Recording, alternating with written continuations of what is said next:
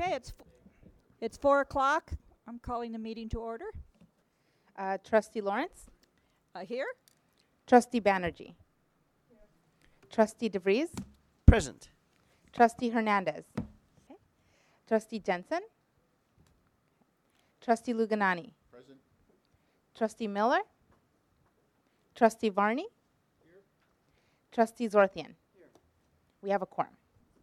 I think before I open the meeting, the board is going to adjourn into closed session. And uh, we are going to, according to our laws, we are going to discuss uh, conference with a labor negotiator and pending litigation. And so we will adjourn back into open session after close. So um, I adjourn this meeting to closed session. Would you please report out? Uh, so the board met in closed session uh, with their labor negotiator, and there was also a report on pending litigation, and the board did not take action that requires reporting at this time. Thank you. Um, Before I ask for public comment, I really would like to introduce, uh, my pleasure, great pleasure, is to introduce our new CEO and to present him with this. Um, This is a uh, bottle of champagne, one to, um, so that you survived your first closed session, your next board meeting, and you can either drink it tonight or celebrate the fact that you have come, or midway through, um, but to celebrate the fact that you have joined a very a wonderful organization, and I think we're very proud to have you to have you here and expect great things. So thank you so much for joining us. Thank you so much. We're excited to be here. Okay, are there any public comments? No comments for the public? Very good. Then we will go to, uh, the next item on the agenda is the president's report. Uh, Mine will be very, very brief. Uh, I just wanted to let the board know that I received a communication from the county staff, uh, specifically, I believe, from um, Supervisor Chan, and they are very interested in putting together a com- combination uh, board and supervisor joint meetings. They would like, right now, the planning is to have four of those over the next few months. Um, I believe that the supervisors are interested in having a um, having a joint meeting in which we c- we as two governance bodies can really kind of come together to understand our mutual requirements and the governance structure. Um, I do know, having had conversations with Supervisor Chan and others at the county, that they're also looking at modifications of our bylaws and some of the governance structures. And if you'll note on our agenda today, I've made a point to tell you that I think we have some um, uh, some contradictions both from our, our bylaws and from our operating procedures that we're going to need to to straighten out. Um, tomorrow, um, S- Delvecchio and I will be joining Supervisor Chan for a meeting to talk further about this issue, and I suspect looking over the uh, um, the agenda for a joint meeting. So that's my report.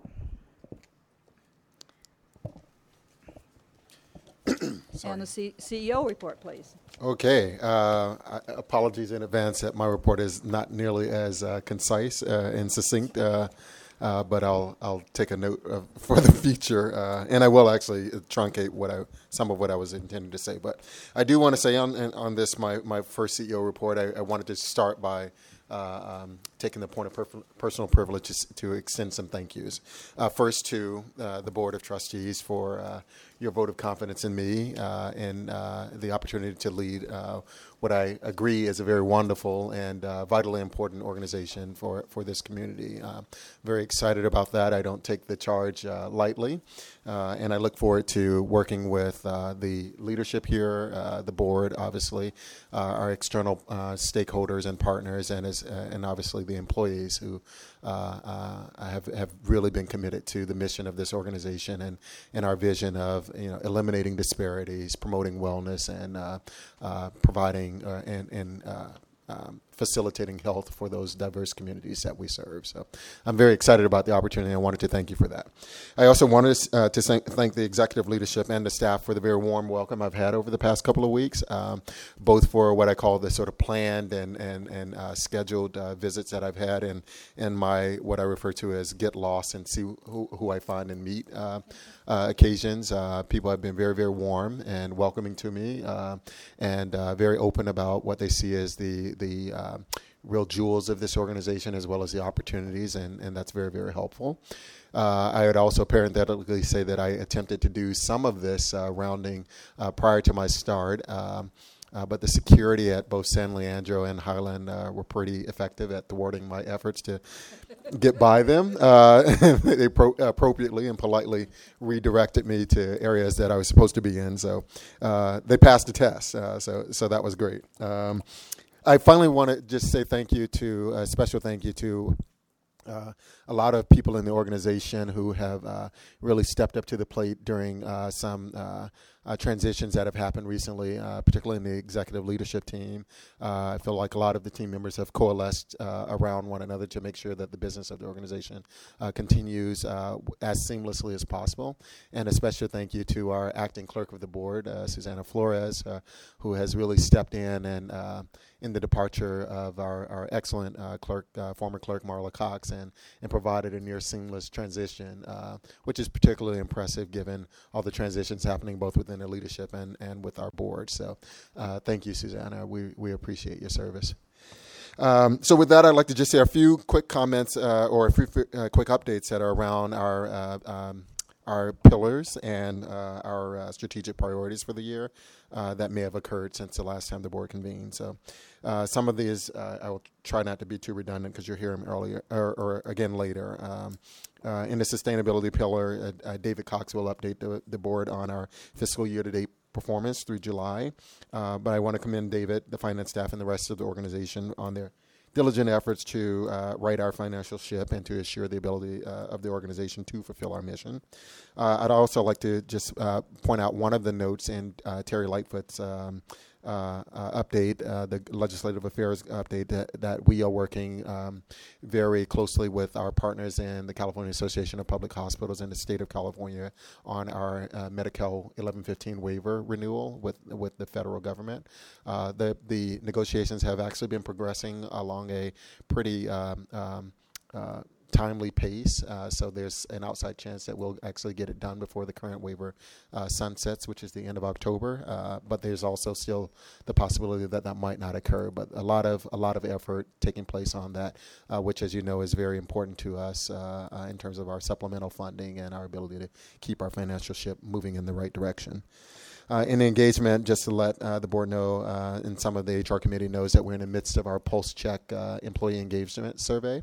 Uh, and we will use this survey to get a sense of, you know, kind of present time where the employee, the, the collective sense of employee engagement is relative to our overall goals, and certainly use it as a springboard for our uh, full survey, which will occur at the uh, the near the end of the fiscal year, so uh, early 2016, and and and make sure that we're moving in the right direction in that area as well.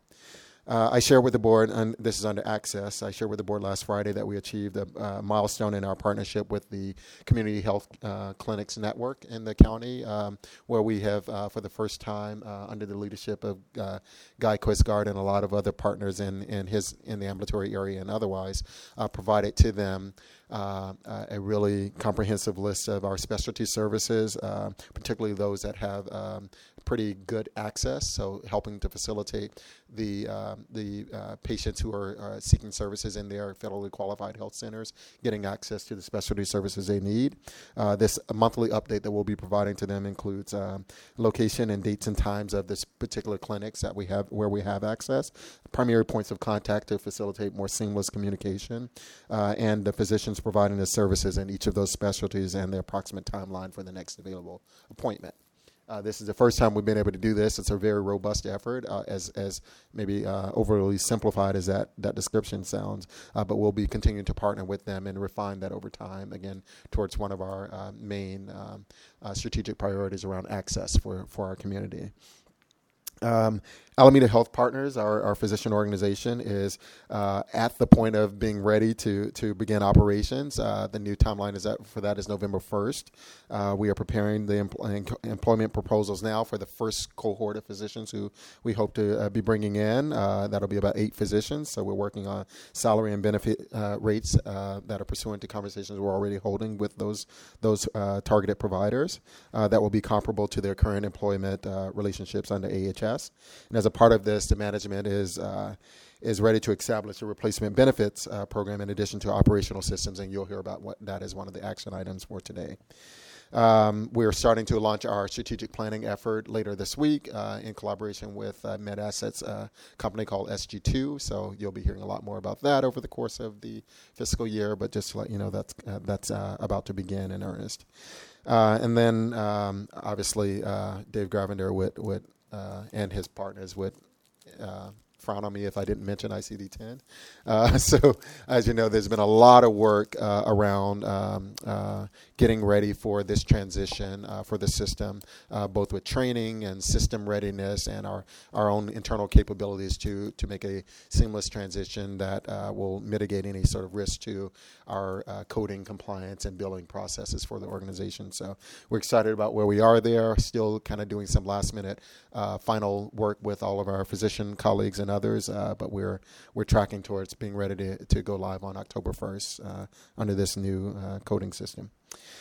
Uh, the last thing I want to uh, uh, say is I'm really look, looking forward to our first board retreat, which is going to occur next month, um, uh, pursuant to my individual discussions with all of you, which I appreciate you taking the time to uh, share with me some of your your own thoughts and ideas. And I know we have one or two more remaining, but but particularly your ideas around making the board retreat a very value added engagement and use of your time.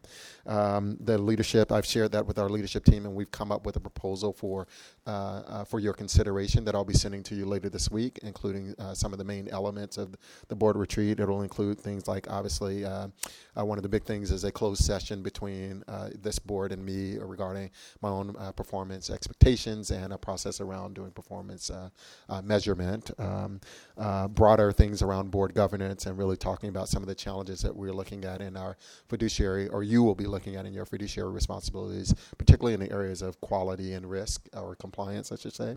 Uh, looking at communication and collaboration and continuing some of the great work you've already been doing around making sure both sort of as a individual unit we are we're tracking in the right direction in collaboration with the executive leadership and obviously to your point earlier with the board of supervisors. Um, uh, board goals and expectations that might actually uh, further align with the uh, strategic priorities and goals that you've approved for the organization for this fiscal year.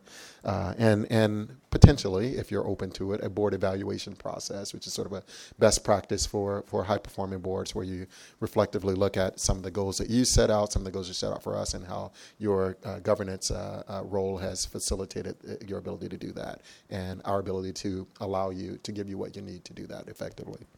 Uh, there'll be a board planning calendar. There will be uh, uh, probably more discussions around how we implement some of the decisions you may make today around transitions to, to how the board, uh, um, the committee structure, and your meetings go.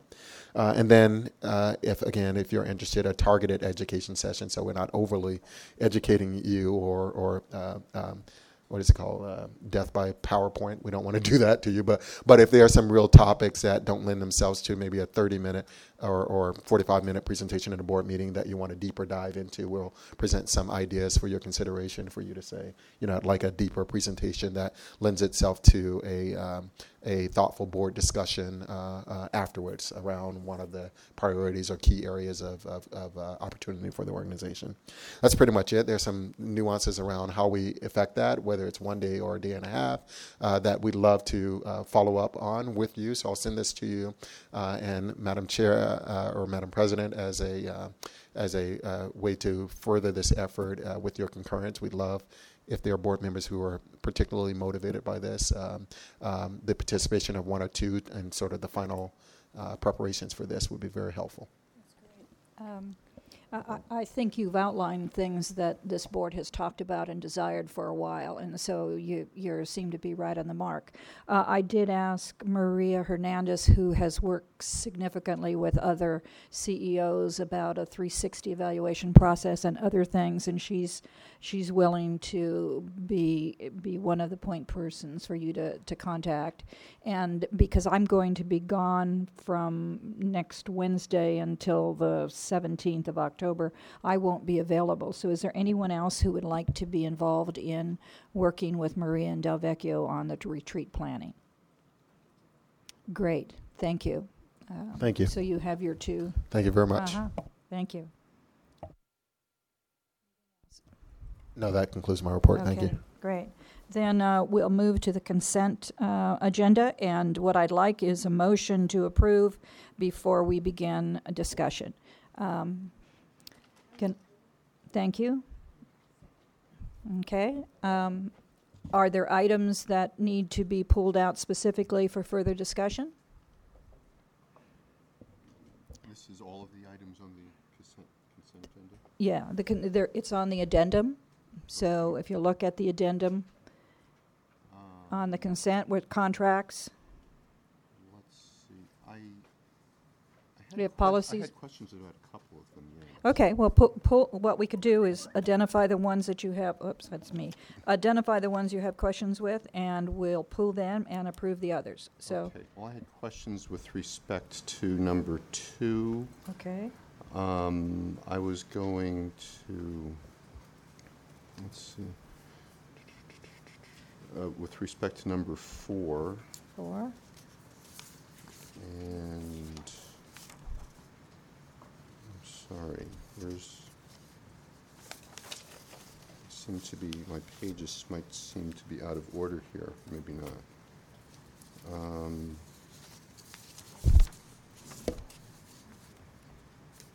Sorry, my pages are out of order, could I just look over your shoulder? here? sure. Thanks. Maybe not.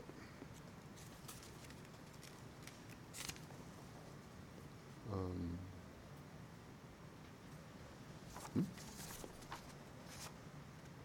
Reports medical staff.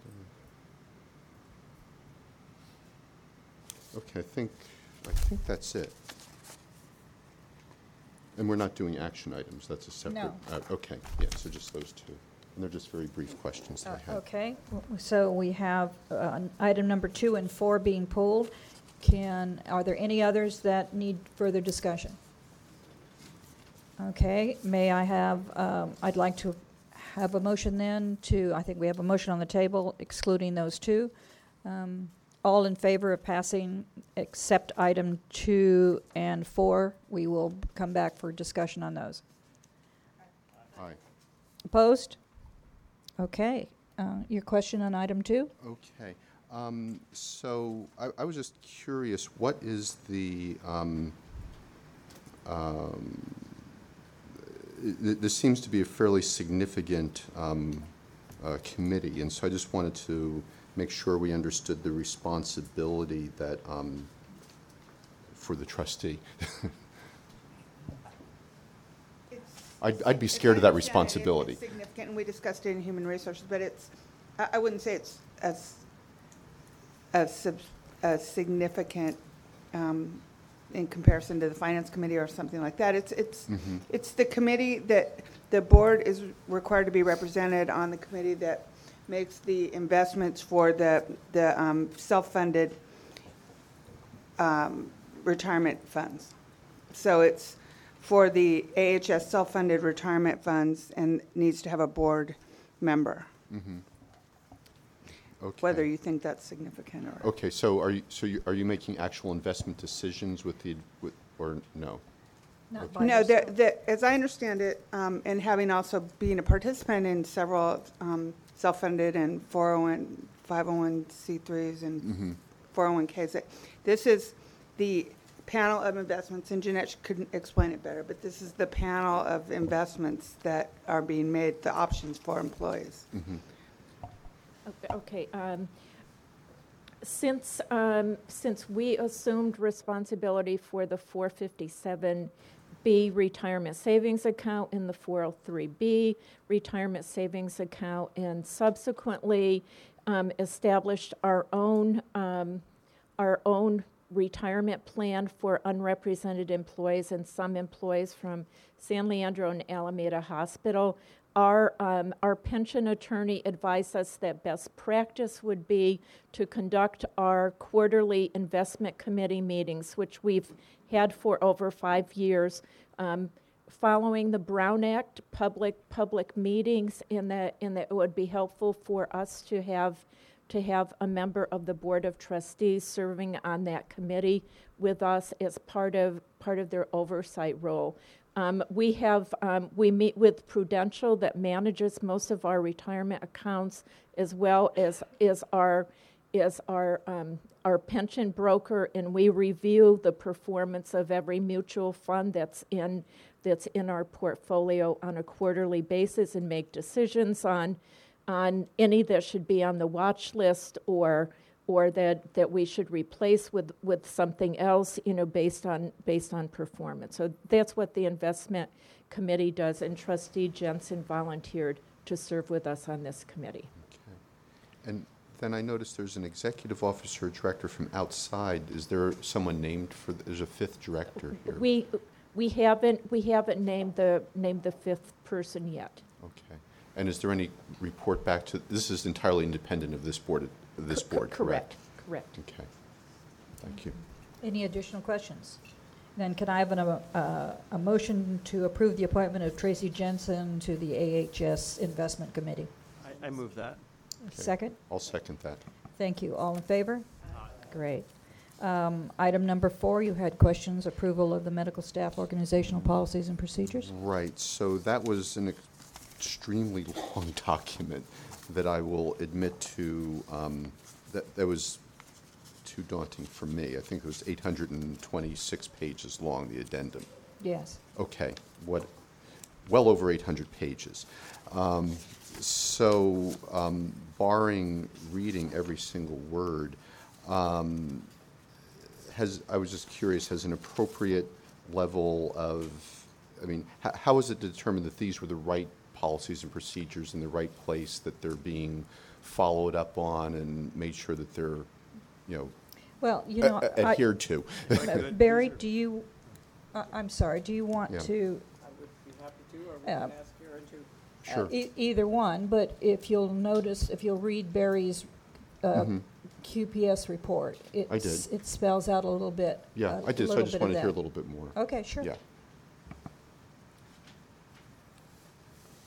So we have policy and procedure um, review processes at each of the three licensed um, medical, I mean, three of the, of the three hospitals have separate policy and procedure review processes. And then there is an overarching clinical policy and procedure review committee.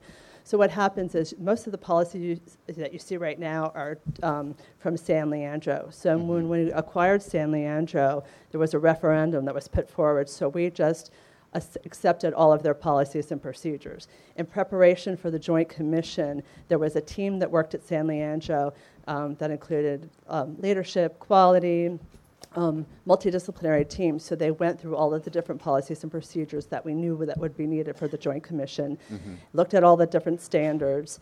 All of the policies and procedures go to that policy and procedure at San Leandro, go to the medical staff, and they're discussed there. So I, I go to the medical executive committee. So there is some back and forth. Pharmacies included when it's appropriate, and then when the MEC approves them, then they come up through this committee. The same is true at Alameda and at, um, at Highland Core. Okay. So there's, it's a, it's a pretty rigorous review process. Okay, and it sounds like then that the joint, that the Joint Commission is effectively the standard setter, is that? So, so they do, st- that- um, that- That's sort of the, that's sort of So, the. yeah, so there's a variety of center of things depending on the policy. What we do is, um, we would go and we would look at the evidence-based literature to see what are people doing across the country. Um, if it, for example, if it was a pharmacy policy, um, the pharmacist would be involved with that. We would look to see, you know, what is happening out in the community or across the nation with that policy. We would look at the Joint Commission standards related to that policy in Title 22. Then the pharmacist would look at their practice, they would get consensus, it would go to Pharmacy and Therapeutics Committee, go to the Medical Executive Committee. Oftentimes, there's back and forth between the two. And then, once it gets approved at MEC, it's ready for review here. Okay. And then how do we make sure that we're following the policies and procedures? Um, So, so that's a really good question. What happens um, is that once the policies are reviewed, um, the grid that you get, so what you get in that grid, in essence, is the, the policy. And the policy is really very basic principles around our philosophy for how we approach. The procedure, which the board really doesn't need to approve, are those operational processes that we put into place to make sure the policy is, is practiced. So once the policies and procedures are reviewed, there is a committee that has nursing education on it, that has, um, um, if it's medical staff related, then we pull in the medical staff director. So if there's educational needs, then we would pull in the educational, um, the uh, Department of Education. So it's, it's complex. But the policies, once they're approved here, a notice goes out, is sent across the organization. These are all the policies that um, were approved, and they go to all the appropriate departments. Then they're uploaded on Policy Tech, and we, we upload that list onto, pol- uh, up onto the internet so people know what are the new policies and what changes might need to happen. Okay. And then, and then, and then you have a way to make sure that people stay, individuals stay up to date and know So- what. so- pol- So depending on the policies, if there's a major change in a Mhm. policy, then that would be something we would work with nursing education or medical staff around a practice change. So that might require some in-serving, in-servicing or a competency. Um, But for the most part, most of the policies might be small tweaks, but it's really a rigor every three years to make sure that what we have is meeting current standards of practice um, and Joint Commission standards. Okay, thank you. You're welcome.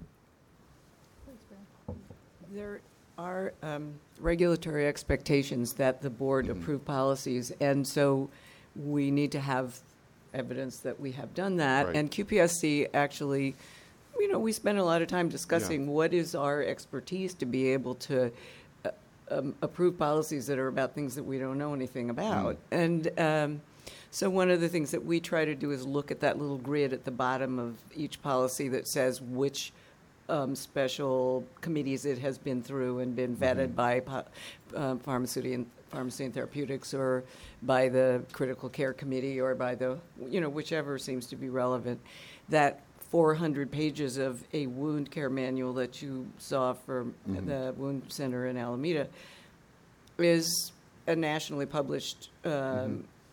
manual that they use because, and they have the expertise, and we have to kind of assume that they know what they're doing on some level. Sure, yeah. Um, So that, you know, we go through that kind of thinking process at each meeting because it's, Yeah, well, it's a, it's a big deal. So I just wanted, I just wanted to ask a few basic questions to assure Those are, those me are. us here. Yeah, no, those were great questions, uh, Jim, and, and they're the same kind of questions that we ask at QPSC, so the Yeah. whole board, yeah, no, I, I So- appreciate it. And one of the, co- one of the concerns that we have had as a committee, particularly lay, the lay people on the Mhm. committee, um, is, is it okay for us to accept the policies, given the fact they've gone through all these processes, rather than approve? And it's just a language issue. Um, Mhm. in as much as I couldn't tell you how to inject somebody, but um, I can punch them, but I don't know how to inject them. Um, so, yeah. Um, at, at any rate, they were good questions. Yeah, so, okay. So, would you like to make a motion? I will move that we um, approve, is is that the verb we're using? Mhm. Approve these policies and procedures. A second. Great. Thank you. All in favor? Aye. Perfect. Okay. um, We're open for the action item, and that item is relative to the vacant positions on, uh, on our board. And if I can find the item here. um, If you'll notice, this was coming from your chair. And in part, um, I wanted, I was concerned because I was going, and, um, well, the time is short between now and January, I wanted to make certain that I didn't leave anybody, you know, the organization in a lurch, because we didn't have a vice president or any of the other officers yet. So I, I asked about uh, this, and then also, if you'll notice, I put in some suggestions about reorganization. And so I'd really like to talk first about um, the chair and the office, officers. Um, Do I have a motion here f- to open this up for discussion? Yeah, it's open for discussion. So Yes, please. I do have a question. Uh, By the fact that um, trustee Miller is one of the um, candidates, I'm assuming that this means that we're going to have another election in, in the end of December or January, that this is kind of a temporary, um, or you're suggesting this as a temporary? Um, Our re, yes, and only because I didn't want to try to get us out of sync. Our, our, in our bylaws talks about a January reorganization meeting in which we put together um, a slate of officers. I- In the past, we've had the governance committee bring those nominations forward. If you'll notice on the agenda tonight, in the change of committee structure, I'm suggesting that we necess, we don't necessarily need a governance committee, and so uh, we could form an ad hoc committee who can bring items to the floor. And I'm still very much in favor of nominations not only coming as a slate, but also open to other suggestions from, from the floor at the time, so that we have open discussion about who should serve in, in these capacities. So I was thinking that really it was a short-term assignment. And I'm just wondering if we actually need to do this.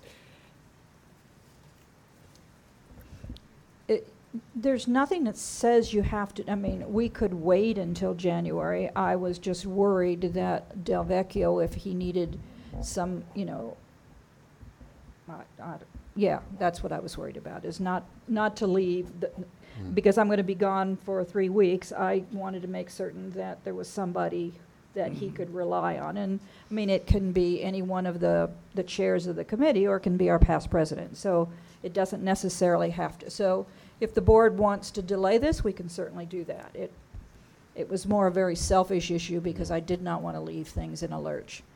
Hmm. I, I mean, I was gonna, I mean, I was kind of in the, why don't we just do this once? And so I was gonna move that we postpone this discussion or this election until, I guess, December, when we would lose our immediate past president. That's Or right. he would, so maybe we do, the- we we postpone this discussion until December. um, or even- At the or e- or reorganiza- even- or at the even- or reorganization. reorganization. Just get it done once and be done with it. Uh, That's, so all, all you would need, if that's the board's pleasure, all you would need is a Yeah. motion to table, and we can Yeah. bring back in, at that time. Well, actually, I I'll- think it's to move I'll to, move to table it, but I would also suggest, to your point, um, the president's point, that, that either um, trustee Luganani or trustee DeVries, depending on the issue, if there are an HR issue or a finance issue Mhm. that needs board input while you're gone, that he work with those, one of those two individuals. I, I, I, I would serve at Delvecchio's pleasure. Or at the board's pleasure, at the board's pleasure and need. President Lawrence, you, you can't leave town.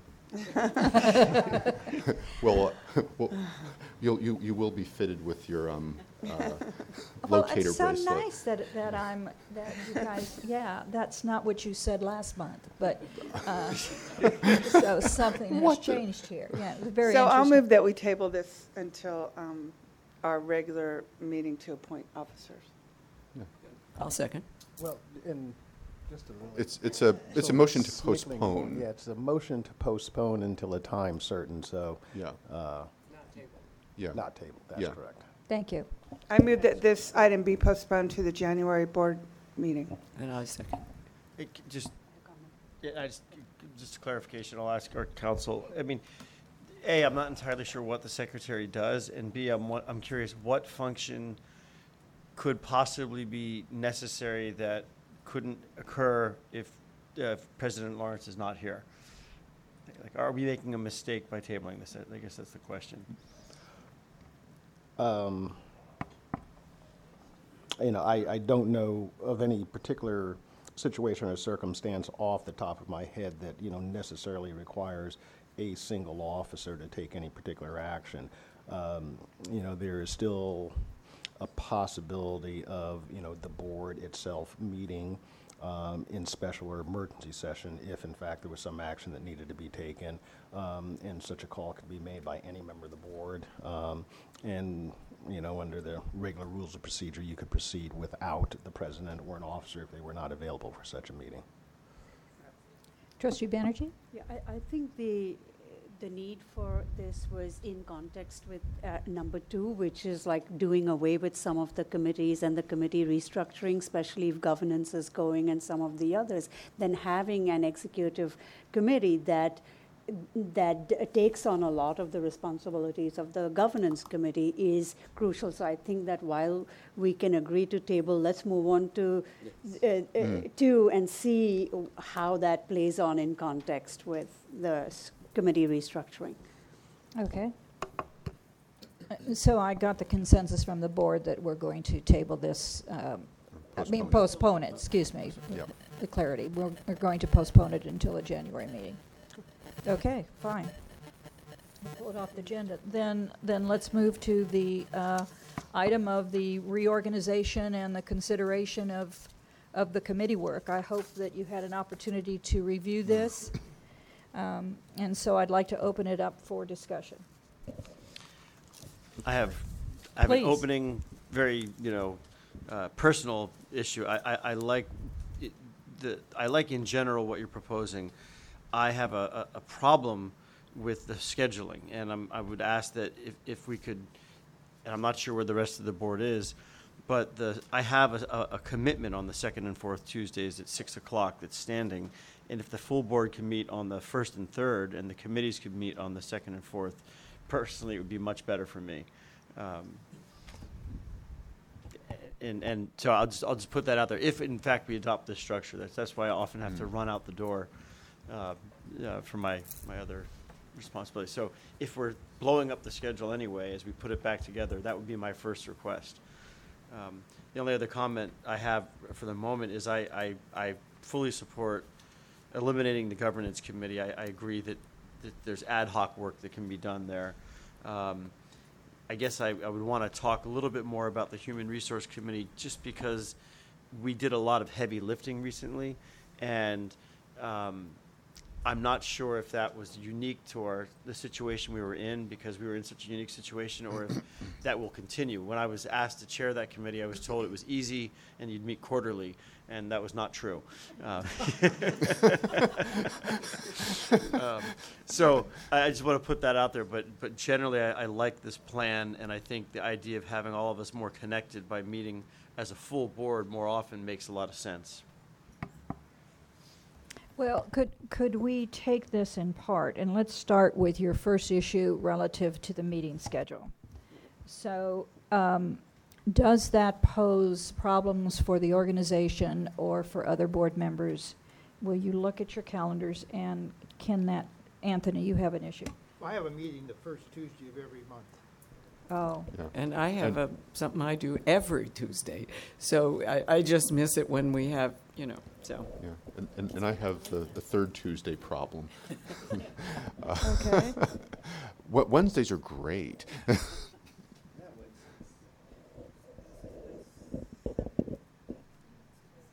This is, this is, this is the, yeah, this is the fourth.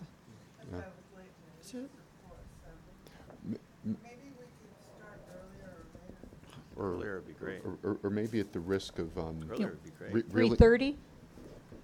Three. well, my, yeah, I mean, my, my, my third Tuesday problem is an out-of-town one, so. Ah. Y- Yeah, I think if we are efficient and we were to start at three or three-thirty, that would be fine. I, I don't think we'll be Mm. staying much past, mm.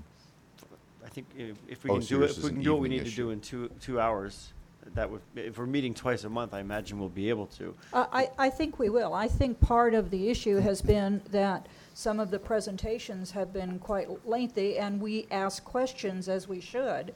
And if we can take some of those deeper dives and put them on another meeting, then the business meeting could go pretty quickly.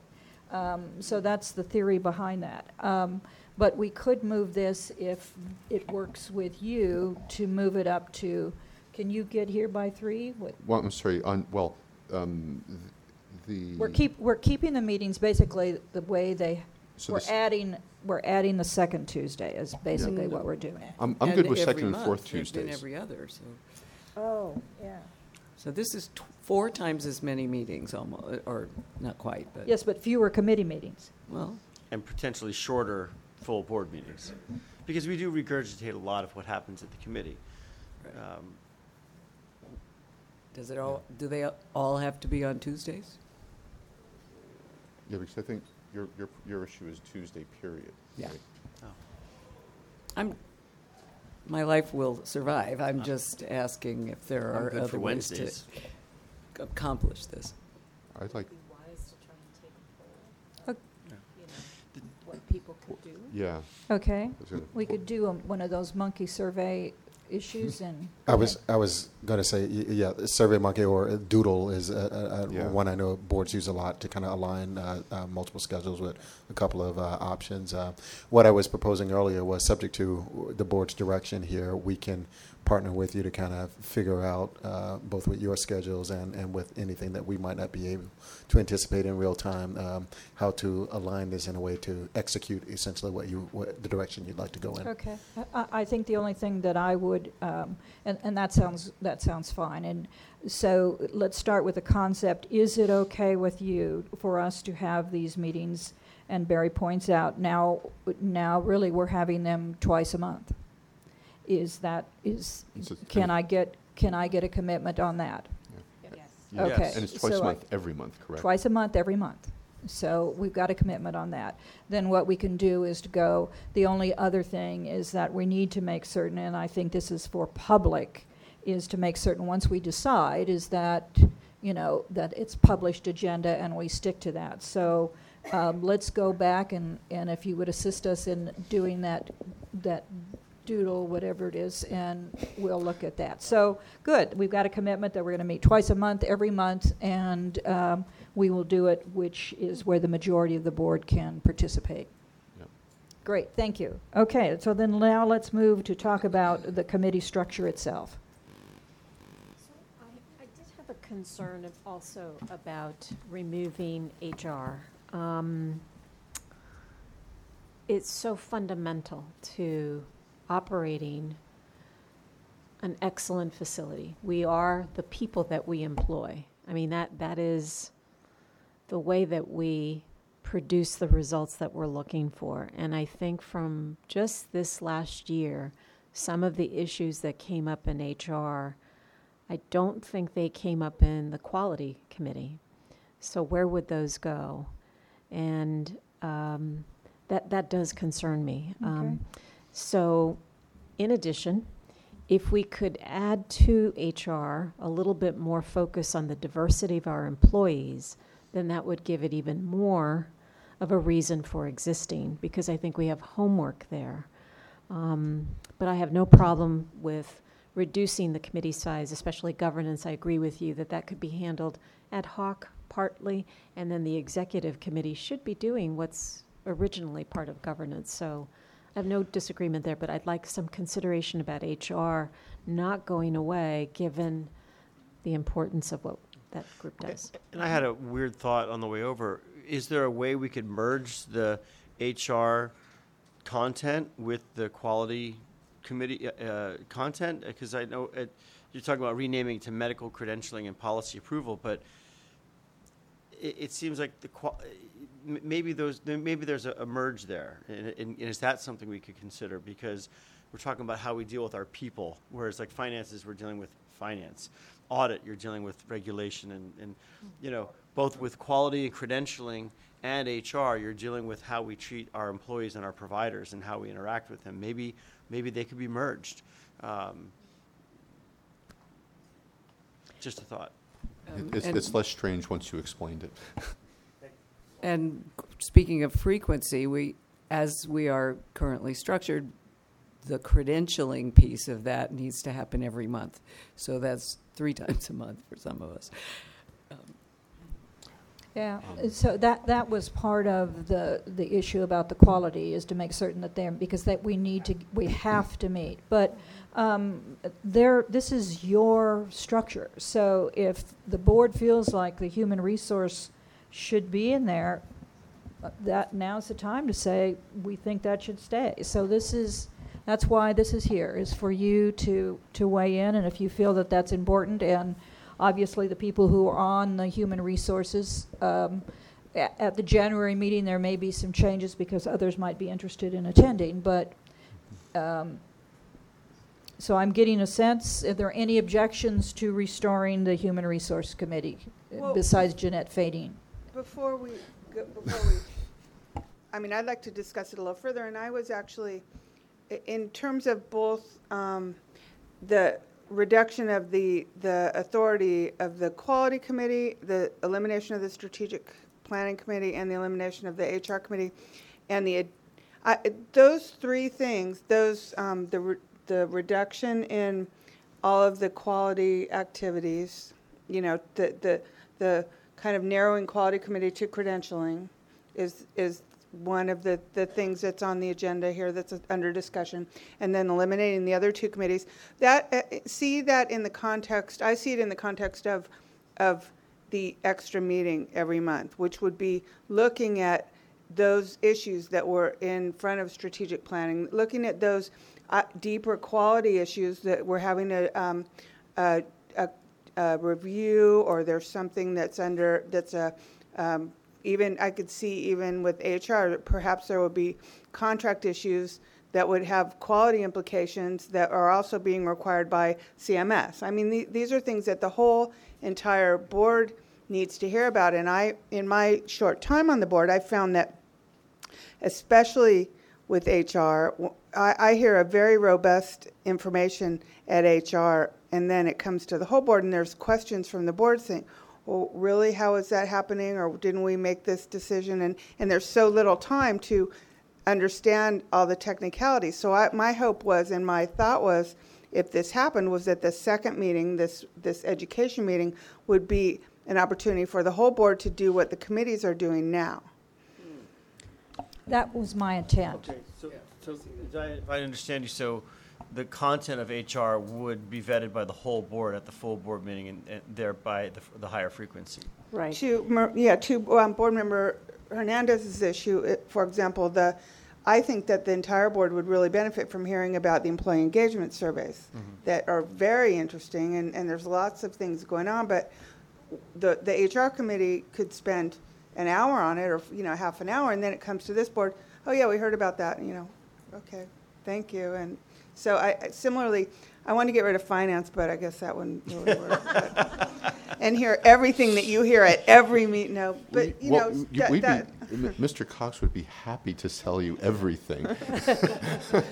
But, you know, that's start with another, journal that's entry another number issue. one. To hear everything, I mean, we, when we hear, there's so many, you can understand how that would be almost impossible because there's so many decisions and recommendations, but, um, Mm-hmm. and, and hopefully, if we have HR, uh, uh, you know, one month and strategic planning one month and quality, and then certainly a huge dive into the budget, into quarterly or, or more often about what it, what kind of decisions and what is in- informing and influencing your decisions in the finance committee.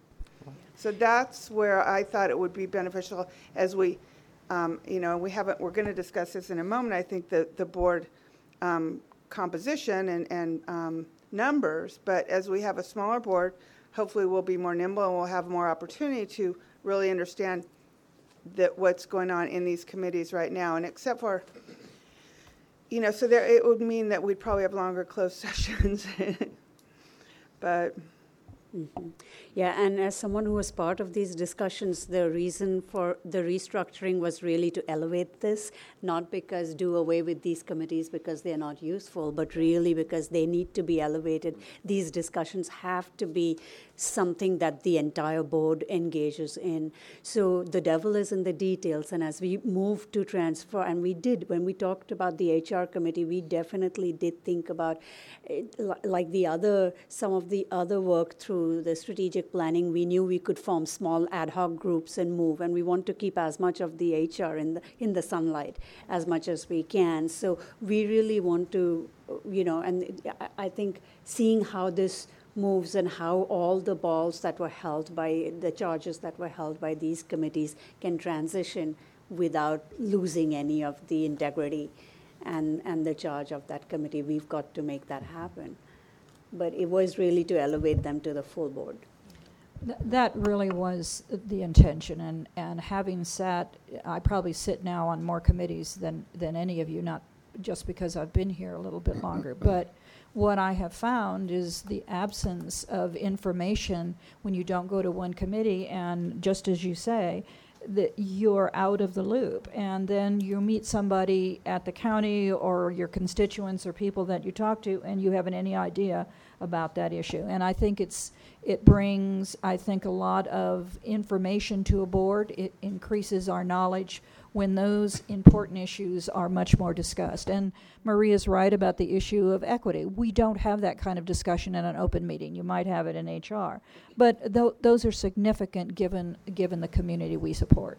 And so um, that was the intention behind this, not to slight the information. So, a- I'm, I'm sold. thank you, Joe. I have, let's see, a question and, an and a proposal. Um, So I, I kind of gather that one of the assumptions here is that we'll probably have more ad hoc committees. And that's just, Yes. is that correct? Yeah, Okay. yes, a- Yeah. as an example, as an example, we just created an ad, an ad hoc committee with Maria and Mm-hmm. Kinkinney to work with, um, to work with Delvecchio. The da, Right. the upside of ad, ad hoc is you don't have to do a Brown Act flyer, you don't have to, Mhm. they can work together on, the three of them get a date, I mean, the two of them get a date and it's set. So that's the Mhm. advantage, and I think it moves things along much faster. The requirement is that ad hoc comes back to the board to say, this is what we would like to propose. So Mhm. it's not, they're not operating in isolation, but rather on behalf of the board, coming back to the board. So Right. that was the notion. And I think they're also, you know, they, they, they sunset, they're not, as they don't, they're not Exactly standing right. committees. And so the proposal, if you will, um, you know, wi- with the, you know, with the, with the committees that we have, I think we may, it may almost be this way anyway, but I, I, would- I think it would be very helpful to make sure that, um, for example, if you look at the finance committee, that members of the finance committee, one way or the other, are sitting on all of the other committees so that there is some cross-pollination, if you will. Okay? You know, so that, um, Well, that in make this sense? case, uh, excuse me, I, I- I think in this case, if there is a finance committee, and then the ad hoc committee, depending on what it was for, for example, the retreat committee may or may Yeah. not need. The- yeah, I'm not thinking about the ad hoc committees, I'm just thinking about standing committees. Well, the only other committee that, if, if we agree to this, the only other committee would be, standing committee would be quality, Well, or cred- credentialing, right. well, Audit. well, an audit, an audit, so. Oh, I think, So we have, so there's finance, Executive. didn't we Quality, talk about audit. finance, the audit committee being? that's true, okay, you're. Being the fi, You're- being, You're, you're right. Um, So, well, then, let's just, it's probably going to be easy to do, but let's just make sure that that occurs. but quality would be one committee where finance wasn't on the credentialing committee necessarily, if it's, I'm just thinking some members should be there so that, you know, so that we have a finance committee meeting and, s- and someone from quality says, you know, this is important and you should think about this too, and it's that kind of thing. Yes, that, that- I think that's a Yeah, good just- caution. and The, the other thing is, it- coordination. none of these committees prohibit any board member from attending. So it, you, you, you absolutely may attend, and, um, they're Brown Act, they're open meetings, and so you have every right to attend any meeting that you wish. Okay, any other, any other, Maria, then, are you okay if we, if we move So let me just understand correctly. We're keeping the executive committee, Yes. And what's happening with audit and finance? Are we merging those? No, they have to be separate. They have to be Yeah. separate. We're keeping quality. Yes. For, and renaming it, as most hospitals have it renamed, mm-hmm. to credentialing and, what is it? Policy and credentialing? Thank you. And I would suggest that we might find a way to meet an hour before one of the other board meetings or something like that. That works well. Yeah, good. I have concerns, I really do, about the people part. Um, I hear what you're saying, that we should be able to talk about this as a full board meeting. Uh, It just, it just feels odd that we're not setting aside that regular standing committee to address people? Maybe one of the ways you could get at it, if, if the board wants to move in that direction and you're uncomfortable, is to make certain that when we put together the calendar of uh, items to be on that first meeting, those in-depth things, that you make certain that you look to see that there are human resource issues on that, on that agenda. To that point, yes, I could be comfortable with that. And, and if I'm understanding, the second meeting will not function like these meetings. The, the second meeting will be more of a business meeting, the likelihood, what we'd like to be able to do is, is to minimize the overheads and the presentations and those kinds of things, but really deal with the business at hand and, and save those more in-depth issues Okay. for the first meeting. It's not always going to be clean. It's Yeah. not always going to be clean. I mean, there'll be, s- th- there, there'll be lap over, I'm sure. So can we try it for six months, and if we're not doing what we need to be doing, then people, we can go course. back? Then I'm for that. Thank you. I have a, a question. Uh, If we do this, what will it take to create an ad hoc committee if an issue comes up that needs to be dealt with? Or that some board members feel need to be dealt with because of their more thorough knowledge of something like HR?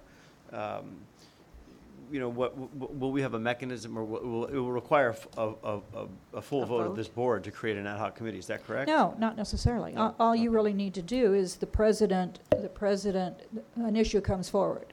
And I can send out an email is one way to say, we have this issue. I- Do anybody wish to volunteer to serve on an ad hoc committee to solve the whatever it is? And report back to the board. And I get the names and, and then I can do it that way. Um, you can do it in this meeting, and we say, just as we did tonight, is there anybody who wants to serve on? And it can come, it can come that way. So it doesn't need a vote of the board, unless, of course, you as an individual have something that you'd like, to say, I really need this studied, I'd like an ad hoc committee, and you present that to me, and I put it out to the board, and then they have the right to vote on it. The difficulty gets to be, is when it becomes a board committee, it mm-hmm. falls into a Yes. different issue of the Brown Act. Right. And so that's why an ad hoc committee has, has some flexibility. I, I was just going to ask, the uh, executive committee meets only when it's needed, right? Could you have a Right. HR committee that meets only when it's needed? But of course, you run into the public board, the public committee. Well, you, you could have that, that ad hoc, let's say there is a negotiation issue that's very hot and that, and um, the HR c- department needs some board input. You could do it that way. So those are possibilities. If I'm off base here, you guys say so. And, and I think the one other, one, one limitation on an ad hoc committees is you obviously couldn't have a majority of the board. I mean, if everyone said they wanted to be on the, on That's the, right. on the ad hoc committee, so, I don't think anyone's off base. I think we're just trying to, we're trying to flush it out. This is, this is, this is something the governance committee should be doing. well, hurry up, Joe. And, and I would just say also that um, Carla Denise will hopefully continue to be a resource. And what ideally, um, King Kitty and I talked about this, and, and Michelle as well, but what I would hope to see would be that we would have some rolling type of schedule as we do in the committee so that we know that we're going to be talking about the, um, these HR issues or the survey or, or this type of thing. And then as we're informed and we have an opportunity as an entire board, then we might think, there, we might be thinking of uh, an ad hoc uh, issue to address something else that came up. So, so the devil is in the detail, and I think that part of uh, our journey should be to look at how we behave with the additional uh, second meeting and how that's structured and whether that achieves your intentions. Uh, And I- all of us probably will champion different issues. I certainly feel very much akin to, you know, what is happening for HR, given how important it is to be really mindful of our people. And if I feel like we're not really addressing that in our meetings, I'm going to speak up in a few months and say, mm, we're not doing that. Fair So, enough. is that okay? Yeah. Absolutely. Okay. Michelle, I have an idea. Why don't we ha- formally, you know, put on the calendar for, I don't know, six months hence to just Check ha- back. have, have a check-in and say, how are we doing on this?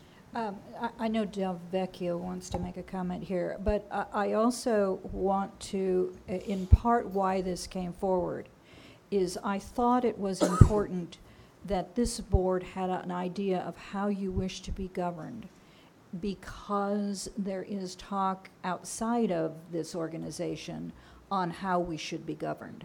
And I need to be able to go into a meeting with others to be able to say, our board feels that this will work for us. Uh, We would like to be able to, to use this as the template. Now, it may involve, we do not have complete authority over, over our, our destiny here. But it seems to me that if we can agree together on how this ought to proceed, I think we have more power for negotiation when we're, when we're together. Delvecchio. Thank you, uh, Trustee Lawrence. I was, I was just going to say, in, in response to uh, uh, the comment Trustee Jensen just made, that one of the uh, um, ideas I was proposing that we'll talk about in the retreat planning is setting aside a portion of time to actually look at the details of how we would affect basically this proposed direction, which could involve obviously schedule coordination, which we'll be working on, as well as the topics for the educational uh, components of the board meetings uh, that we'll be doing over the course of the months, uh, with an eye towards the various calendars that the committees have been putting together around what sort of milestone uh, things we have over the course of the year. When you want some education about that, phasing it, and all, all that. So we'll we'll have an attempt to kind of work on that um, in a protracted time period uh, um, that we'll set aside during the retreat if the board so chooses.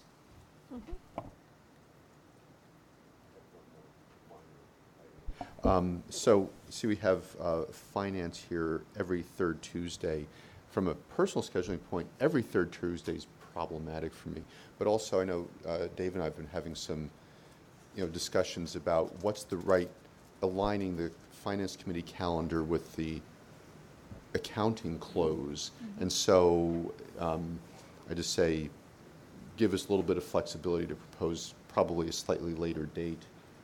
Um, But we'll, I'll work with Dave on, on that. Why, I I think we should just add that into the doodle thing, and. Yeah, that's fine, yeah. I- I get your Groovy. point, and, I- and I do think that, that put that out, because oftentimes, uh, your report, because it's right next to the board Yeah. meeting, makes it very difficult. So we, we can work something out. So Yeah. we'll look at the doodle for you as well. Okay, groovy. Okay, so, I- One more thing, um, just to the 40 staff and, and other members of the, in the audience here, the- one of the other ideas here and, and um, goals is to reduce the number of people who work in the organization that feel like they have to come to s- committee meetings and board meetings and, and, you know, just be here for hours. So if, you know, if there's a board meeting on the first Tuesday that's just being, a or the second Tuesday, that's not, whatever, that's not relevant to, to um, finance staff or to HR staff or whoever, they- that, hopefully those um, staff won't feel it's necessary to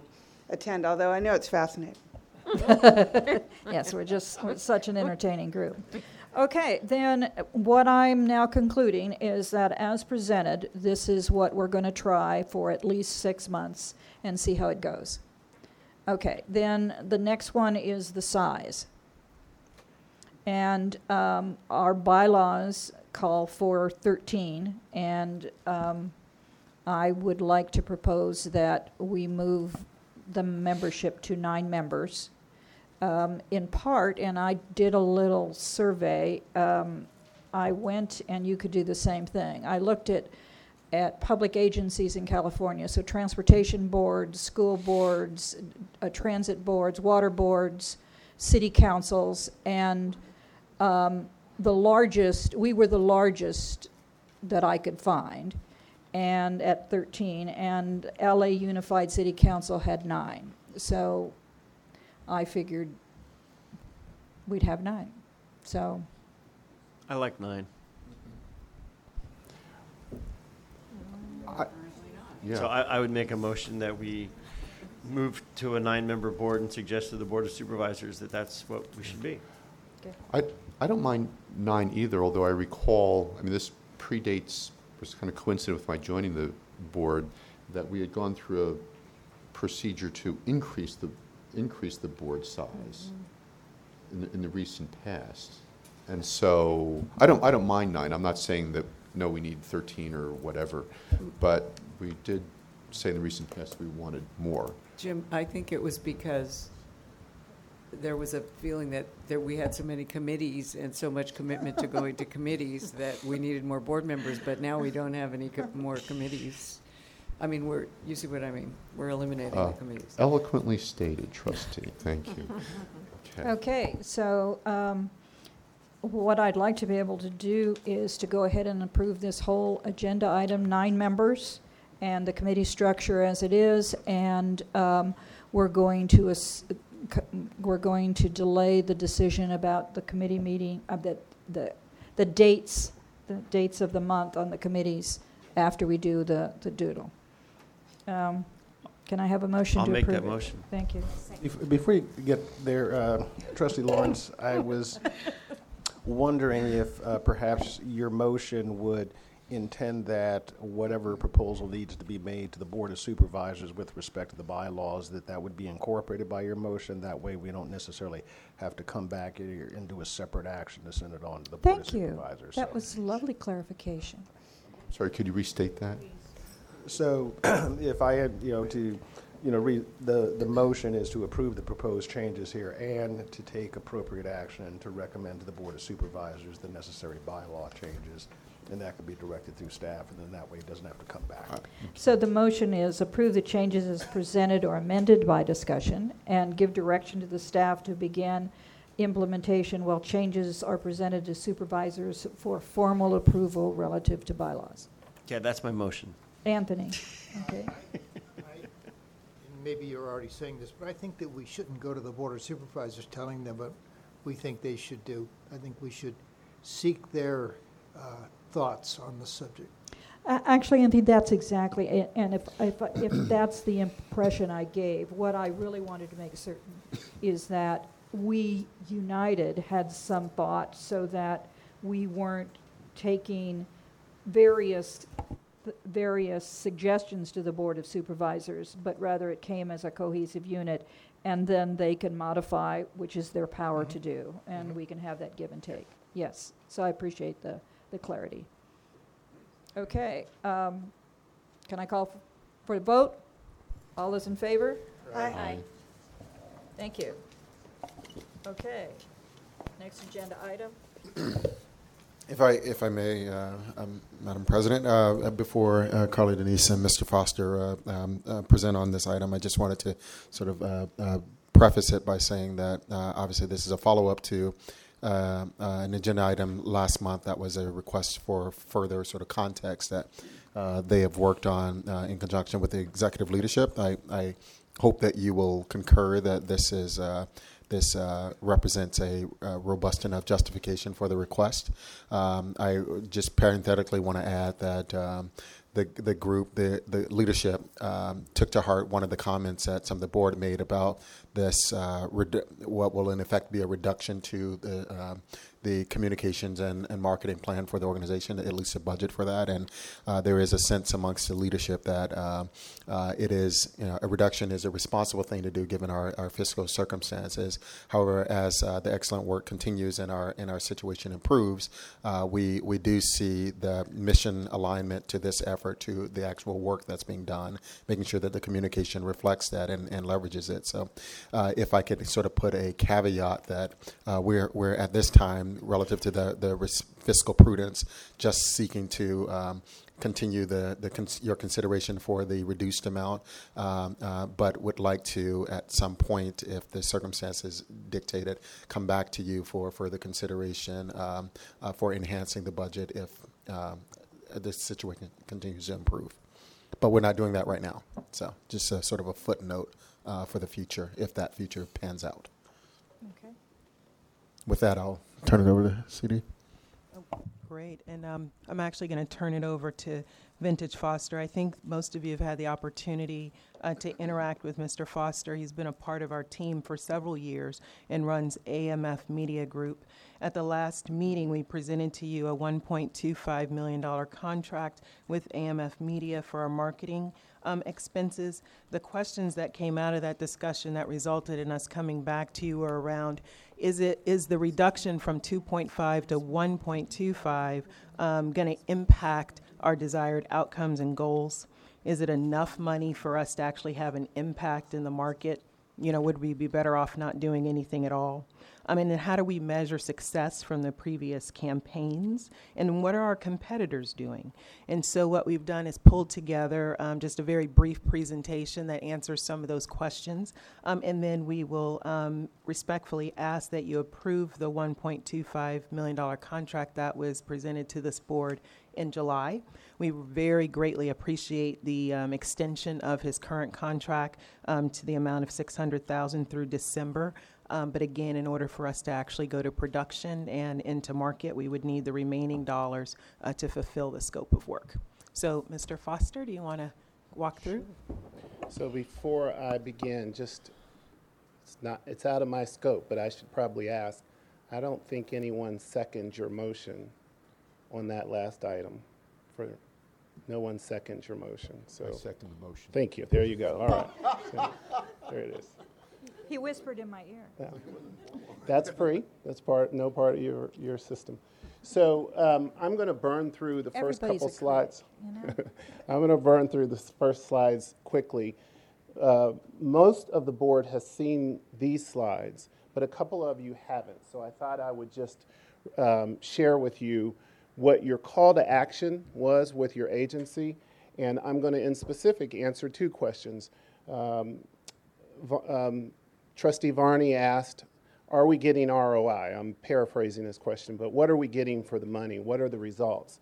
And then I think the second question was um, making a cut.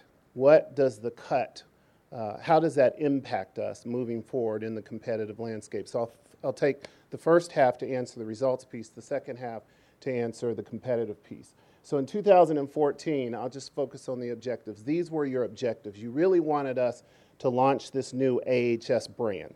And we wanted to move away from this idea that we were a county hospital. And all the research said county was bad, but we had a strong system. And so we wanted to move to AHS, the Alameda Health System. And at the end of the day, what we wanted to do was, is re- was retain as much as your patient population as possible, but also begin to be attractive to new patient population, i.e., the privately insured, once you got there and were ready to compete. So let me just say this. And so we launched an integrated campaign. So the call to action from you all, and we use the NRC ticker as the agreed upon measurements, was to grow our uh, recognition as a quality community health program from a 7.14, which was the starting point, to an 8.0. Now, the truth is, when we presented this to you back then, it was with 11 months. And so that 8.14 at 11 months, we said, hey, we exceeded it. We actually hit a, right a little bit above 8.0 once we got the full 12 months. But that's a dramatic number, and that's what you charged us to hit. We also saw your web traffic in that year grow by 148%. And at the time, I told you I've never seen that kind of growth before. We hit the, we hit the uh, media coverage by 10%. That doesn't seem like a lot, but what you need to know is the year before, I think the number was like 48 or 58%. That's the year we put right in uh, Fast Company. That's the year um, you were, uh, your whole system across the board was featured. Your maternal child health, we had you on the cover of the Chronicle, we had you on the cover of the Oakland Tribune for good, not for bad. And we saw um, your perception, uh, um, uh, improved patient, employer, and phys- physician perception jump in a single year by 20%. These are the results we presented to you back then. As we moved into 2015, we started to have to address, and this is how we outlined it at the, uh, at the beginning. We wanted to establish the AHS brand, and then we wanted to go into service initiatives. Your call to action for us was to help you really push movement and success, specifically in San Leandro Hospital, which we had repositioned, and Alameda. And so, same thing with the strategies. We wanted to uh, full service media mix. We wanted to push these hospitals. We still did work on Alameda Health System, but we started to get specific in pushing individual brands. On the uh, community enhancement, we went from an 8.0 to an 8.7, so we saw continued growth. Here's what happened on your web traffic. Alameda Health System, a year later, 102% growth, Highland 122. But I'm going to draw your attention to Alameda Hospital and San Leandro, which were targeted. 148% and 163% year over year growth for the measurement period. And on top of uh, the 10% the year before, we actually increased your media coverage by 40%. Again, these are the measurements that you asked us to track and we agreed upon. Now, I'm going to just skip that. Uh, well, I'll let you look at it quickly. The big issue is new visitors, and I'm going to tell you why that's important. It's important because you asked us to really target San Leandro and, Al- and Alameda. This was your San Leandro campaign. This is what you saw during the time period for which that campaign ran. So, in surgeries, you saw a 28% jump.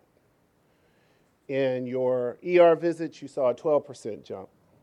And in acute, you saw a 10% jump. And um, I want to say supervisor, I'm sorry, Trustee Varney, you specifically, that slide is in there for you because you were asking, what does the media campaign, how does it imp- impact the business? Now, what I want to do out of respect for our friends who run San Leandro, James is behind me, we don't want to say that all of that growth comes from your wonderful ad agency. That growth comes from the wonderful work that they are doing at San Leandro Hospital. But you will see that during the campaign, which dropped in November, you will see those results are tracking. You will also see that at that same time period, we saw about an 80% jump in new visitors to the San Leandro site. Now, I'm going to talk to you about Alameda, again, answering the question what are the results? Alameda, same time, in the surgeries, you saw a 14% jump, ER visits 9, and acute 49%. Now, the one thing I'll note about this is that Alameda came in a little later. The website came in about this time. The campaign dropped actually around uh, January.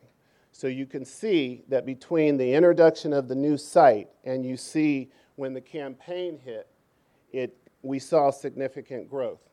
One other thing that happened when we get to around March, a little bit after March, the TV for Alameda drops off. It is still in market in uh, the movie theaters and also, uh, Jerry, in the buses.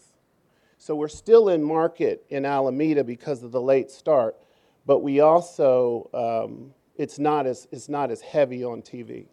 But there, in fact, uh, lie your results. You've got great, I'm sorry, go ahead.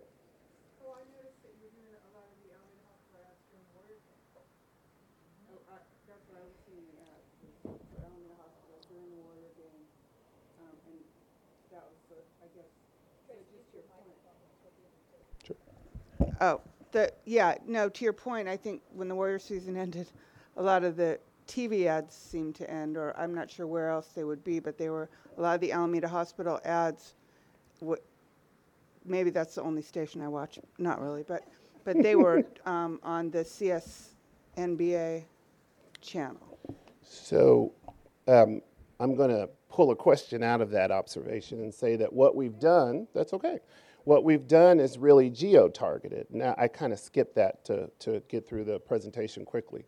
But what we would do is we'd look at your market. I'm assuming you're from Alameda because I already know that. And we say, how do we target you? And we look at all the different cable buys. So we didn't buy, for instance, Channel 2 or Channel 5, but we would do geo-targeting on your island. And so you, we did buy some Warriors games, but we also bought you know, Judge Judy and other things like that. And we bought things that would be on at two o'clock in the morning. But at the end of the day, we drove we drove numbers, and um, I think it's been an incredibly successful campaign. Now, yes, ma'am. How do you, how do you measure community perception or that one thing that you were saying goes from seven to eight? So the answer is we don't. The NRC ticker does, which is what Alameda Health System used to subscribe to. And so um, it's a national measurement tool that a lot of the community hospitals use. So you subscribe to the service, we simply get the results annually.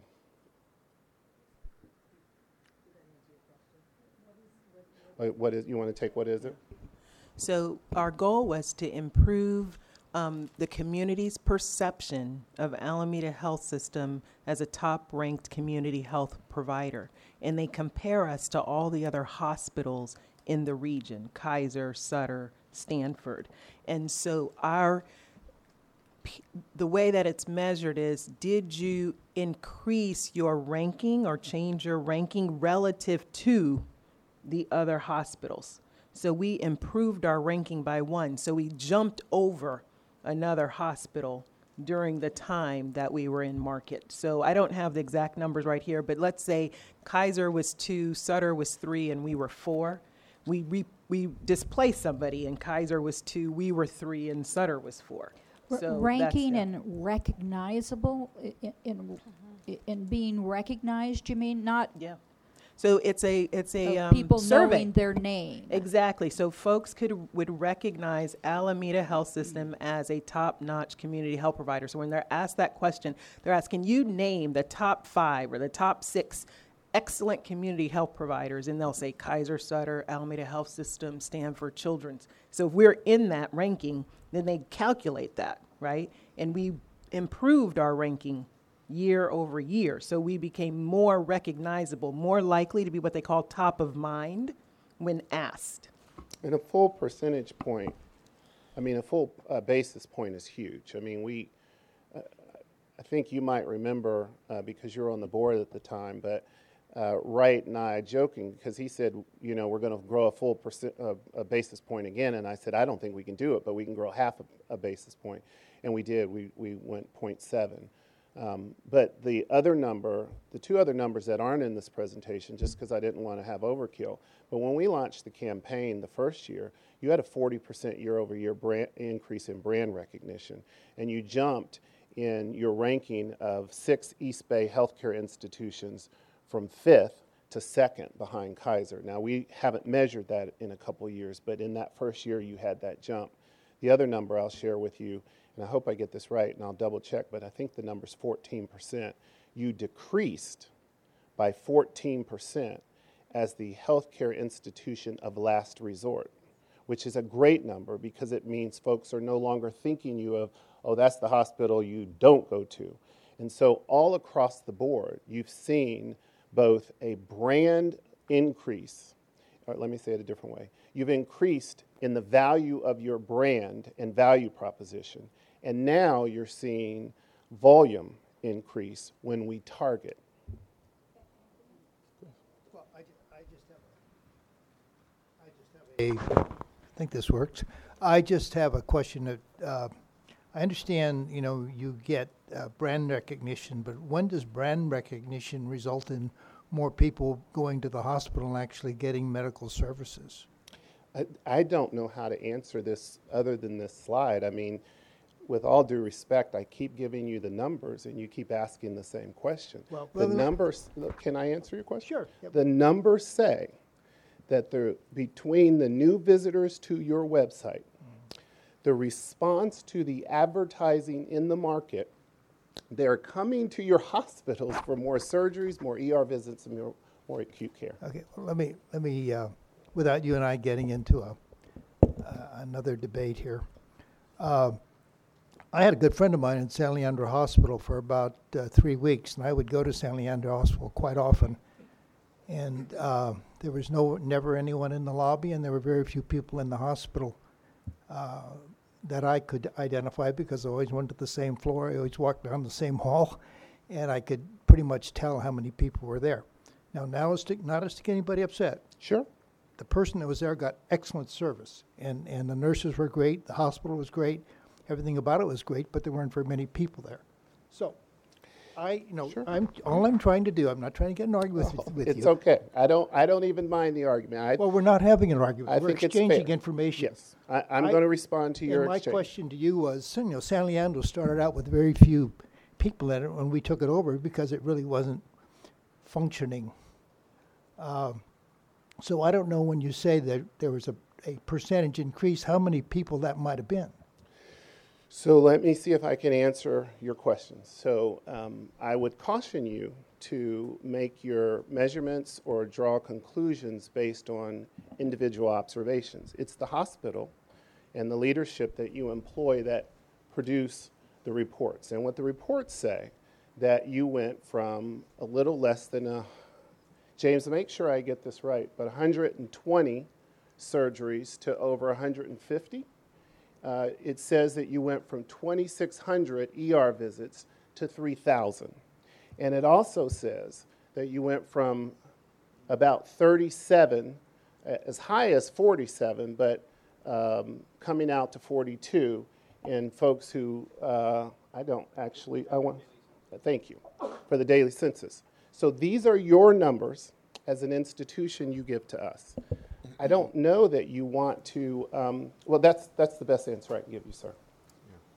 Trustee Varney, the other thing to note, and maybe there's a way we can do this, but it's very rarely done in the advertising and marketing world. I think what you're asking is there a direct correlation between what we do and spend on marketing and the outcomes we achieve? You know, I use Target as an example typically. They actually measure how many people come to Target based on advertising by putting codes on your coupons, right? So you get the coupon in the mail, which is an advertisement, you show up, and then they can count.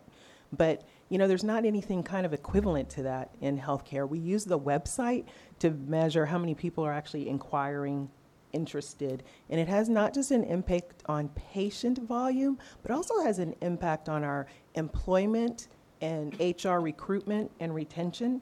There are many people in this room who came to us because of their desire to be a part of us and acknowledging familiarity with us. So it has multiple implications for our business in addition to retaining and recruiting new patients, also retaining and recruiting new employees, improving our business relationships and partnerships with organizations that want to know that we're world class and that we have a respect for our brand. So I want Vintage to maybe finish the presentation, and then if the chair um, president um, allows, we can have some more questions. But he just has a couple more things to answer the previous questions that the board raised um, before we want to do a deeper dive. You're telling us not to argue, so I'll keep going. so, on the competitive landscape, um, one of the other questions you asked, and I think the board asked, was so what's happening in the marketplace as we retract and uh, spend less? What's happening? And so, what I did is I pulled from January to May, which I will tell you is prime advertising period uh, in this market for healthcare. And this is just healthcare. And what you saw is slightly, in January, there were slightly over 10,000, and what we'll call them as instances, which is basically um, an advertisement, whether it be outdoor, whether it be a person seeing a BART ad, or a television or a radio camp ad. But in May, you'll see that the trend is that it was up at 20 to 20,000 in a particular month. And so it's more than double. Now, if you look at where you were in 2015, your advertising spend in the market was actually um, even. It was actually about even once we made the uh, once we made the uh, budget adjustment. So, how's that compare? Well, if you look at children's, and this is spending just in the East Bay, which we will define as Contra Costa and Alameda County. Children's Hospital, 2 million. John Muir, 2.3, just again, Contra Costa and Alameda. Stanford, which now has operati- operations with Valley Care, uh, but just uh, in addition, if you put them together, they spend about 1.4. Sutter, about six and a half. Kaiser, uh, again, East Bay, not Bay Area, um, just shy of uh, 12 million. And you spent, once we adjusted it Jerry, we spent about 640, seven, 780,000 after the adjustment. So you're being outspent, which we always knew we would be outspent, but you're being outspent in a market now that is growing in its spin to get consumers and patients. So um, I'm going to just very quickly show you what we pitched for you in 2016. Again, it's to grow your community perception. Again, it's to attract new patients and retain the current. We want to continue to push San Leandro and Alameda, but this year we want to promote the new tower and some of the service lines that go along with it. Some of those service lines are maternal child health and orthopedics. We also obviously want to support your new CEO. And this year, because things contracted, we are actually launching a more robust, or not, I shouldn't say more, a new internal employee campaign so that your employees can see themselves as part of the top rate, first class set of solutions for healthcare. The beauty of that campaign is it's not only targeting your employees, but when your patients come in, they too will see the role that your employees. So it's, it's got two sides to it. But the primary emphasis is on the employee. And so, to final slide, the requested amount in your budget is 1.25. That's the middle category. Uh, if um, your um, finances are strong, five, six months into the fisc- fiscal year, uh, we might come back and ask uh, the organization to uh, really be um, even with where you were last year, which is 2.5 million. And if so, that allows us to increase the media buy. That allows us to put your wellness campaign back in market, which was pulled out. And you do have capacity opportunities there now. Um, and um, to strengthen what we would do with Highland Hospital. So the request, as uh, was previously stated, is for you to approve the 1.2, but in an ideal world, we'd love to come back at a later date and get the 2.5. Um, Trustee Jensen. Um, wh- To your last, your last comment, what, what percentage of this contract um, of the funds go to media buys and other pass-throughs? Just uh, off. the So let's see, last year you did 2.5. I think you're, uh, uh, no, you did 2 point, after the adjustment, I think you actually did 2, 2 even maybe roughly. Now, um, about um, 35 to 40% of that roughly went to uh, media buys. You also spent an, un- so, so one of the things that happens with your contract is you don't budget crisis communications. And so one year, you might have, you might spend $5,000 on crisis communications. Not so last year. And so sometimes you have a high percentage of crisis communications or crisis management. It's particularly high when you have um, union negotiations and other things like that. But to answer your question, roughly 35%. Mr. Luciani. I have three, oh, well, I have um, two questions and a comment. Sure. Um, Just for a point of comparison, how much would, um, you know, Kaiser, the big bully on the block, how much would Kaiser be paying, would, would they be spending? He showed up. Well, I Oh, just- sorry, yeah.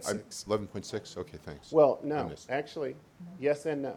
That's what they spent on media. Okay. That's not what they spent on building the campaign and all of that. Mhm. If I added that on, I'd say in the East Bay, again, this is a guess, but I'd say they're probably spending 15 to 20 million in the East Bay. Um, well, I think that's Bay Area. It might be Bay Area. And that's the tough part about Kaiser. There's so much overlap. Mhm, But sure. um, my, yeah, that, that would be, uh, let me say about 12 million. Okay. Um, the comment is, I would, you know, when we do this and you come back and say, hey, here's the impact on surgeries or whatever, I think you need to find a way to make the connection between the ad campaign and the surgeries. One way that I can think of is you ask the people who got surgeries. How'd you Um, about this? There, there, there are ways, I mean, there's never a perfect way to do it, but I think you'd have a more credible answer if you did stuff like that. Yeah, let me address that. Um, and, and, and I want to say two things. One, I appreciate the hard questions.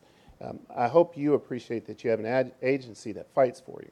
But at the beginning of this relationship, we said to you, you do not spend enough money to allocate measurement. So you need to do one of two things. You need to spend more money and add a measurement component, or you need to use tools like the ones you have, which is let's look at historical volume. Let's compare that historical volume to same time once you implement a campaign, which is what we're doing. But if you want to put in a measurement tool, you just took fifty to seventy-five thousand dollars out your ad buy. I would recommend against that. You don't spend enough to do that. So if you think there's a better tool, and maybe we can develop better tools, but in my business, same time sales, once you add a campaign, that gives you historical data and you can look at what the impact of a campaign is. That doesn't ring for me i- i- i- because what you're saying is that if I want to have good data, I have to spend a whole lot in order to get the good data. And I believe that there are ways in which you can look at a different way to get data. And if you're saying, well, you take out 750,000 or whatever it happens to be, th- that seems to me to be a better expenditure because I know then what I'm getting for my buck as opposed to spending a million five or whatever it is and guessing. Um, Yeah, yeah, I hear you. and so uh, that, your argument doesn't hold water for me um, i- in that particular question. So trustee um, uh, Lawrence and Luciani, I actually and do and respectfully disagree just a little bit with my colleague. We can find a way to um, quantify at some level, even if it's some qualitative work, um, the exposure our patients have had to the campaign and the likelihood that that may or may not have made an impact in their decision. I think we can be creative and look for some ways. And in this first year, it might be very rough. Um, we've used in the past, like I said, the NRC Picker and other tools, which are very expensive, um, and didn't really give us the answer to the question that Trustee Varney is asking. But I, I'm committed to um, at least exploring some options that would enable us to figure out how many of our patients have actually seen or witnessed you know, some of the brand campaign commercial, um, and whether or not that had any impact or influence. Um, again, I don't know how relevant it is because it's it's not something that's typically done in a healthcare setting or environment. But if it's important to the board, I do think it's worth our time to at least brainstorm some ideas. Well, thank you for saying that, CD. Um, you know, it's not, it's not just important to the board. I think, I think when one is spending this kind of money, whatever, whether it's in, you know, tissue paper or whatever, you've got to have some measurement that it is an effective product. And while I appreciate the, the data, statistics, because there are no raw numbers here, I don't know where you started. It doesn't mean anything to me when we've improved 148% when you don't know what the base, when the base was or what, you know, five people can move this thing up 148% if you started at zero. So it doesn't tell me anything. And I see the campaign, I know we're out there working, you know, I see it, I, I I'm up late, I see it on those things, and so I'm, I'm proud of that stuff. But if we want to continue to spend the money in this way, we have to find a way in which to, to understand whether or not we're getting the bang for our buck. And I think that's exactly what, what trustee Varney is saying. Absolutely. And, and he's said it in a couple different ways, and And we actually do, from the first two years, have pretty robust uh, metrics on how our perception, how the community's perception of the organization has changed. Um, and in every different way you could slice that pie relative to our peers in the market. So we can do that. I think what I'm struggling with is in a healthcare environment, it's often difficult to make a direct correlation between I saw a TV commercial when I got sick, I chose to go to San Leandro because there's so many different factors or variables that go into someone's healthcare decision, including where their insurance is, et cetera. And so targeting and being in market is not just about driving someone to act in a particular instance. It's being known and recognized in a way that has sometimes just non measurable impact. And so I don't want to dismiss. I actually think Trustee Varney's question is an incredibly important one. And trust me, we have spent weeks and weeks and weeks trying to figure out how to dissect it without giving you a three hour presentation. Mhm. Um, and so I do think it's an important question, and we'll do our homework on that. Well, Okay, I- Trustee, Trustee Hernandez and then uh, uh, um, Banerjee. Yeah, let me just address one thing. Um, So we can, and we have in the past, um, we just didn't do it here. So when we talk about that percentage growth, we can give you raw numbers. And so th- that sort of thing is not elusive for us. But when you talk about historically, when you talk about the measurement of an advertising campaign with consumers, and you, and you measure it to a degree that you factor out a um, statistical variance that doesn't um, undermine it, those things are incredibly expensive. And so it's not that we didn't say, how do we measure the effect of this and the impact? What we did is we said, we came to the organization and said, there are a number of ways to do it. Here's one way, here's two, the second, and here's the third. The third was too expensive. The organization decided that the tracking mechanisms were based off the NRC Picker. The tracking mechanisms were how do, how do we respond off the website and PR hits? That, that was the answer. What I tried to do today, it sounds like perhaps not as effectively as I'd like, is how do you convert that to butts in beds? How do you convert that to folks walking through the door? So what we did is we said we knew there were two hospitals that we targeted, that we did not target last year, and that we did not target in the previous six months. How does the market respond once those campaigns are in market? And that's the data you're looking at. That's the best we can do on the back end. But yes, if you make a conscious decision to put in a different set of measurement tools, we'll work all day with you on that. So um, this isn't a question about the proposal per se, but it is maybe more of a comment. Um, I do appreciate the hard work that this represents. I do not watch enough late night TV to actually see all of the ads. Um, but the one thing that I am curious about is how often we're featuring our own stellar employees or stellar events or mission moments um, because I think that that does two things for us. It does get the word out that we have really great people here who are wonderful with their work with uh, a variety of health issues. Um, but the other is it allows our employees to feel really proud of the people that work here. And so, if there's any efficiencies in this for the year ahead, m- my comment and observation is that it works really well when we have real people pressing the flesh by TV or our own selves personally going out to events, Sure, as you know, that sure. I enjoy doing that with you. Um, I think that's an important thing for us to be doing. So, So the um, so two things. One, if you ask me, hey, vintage, what have we not done well?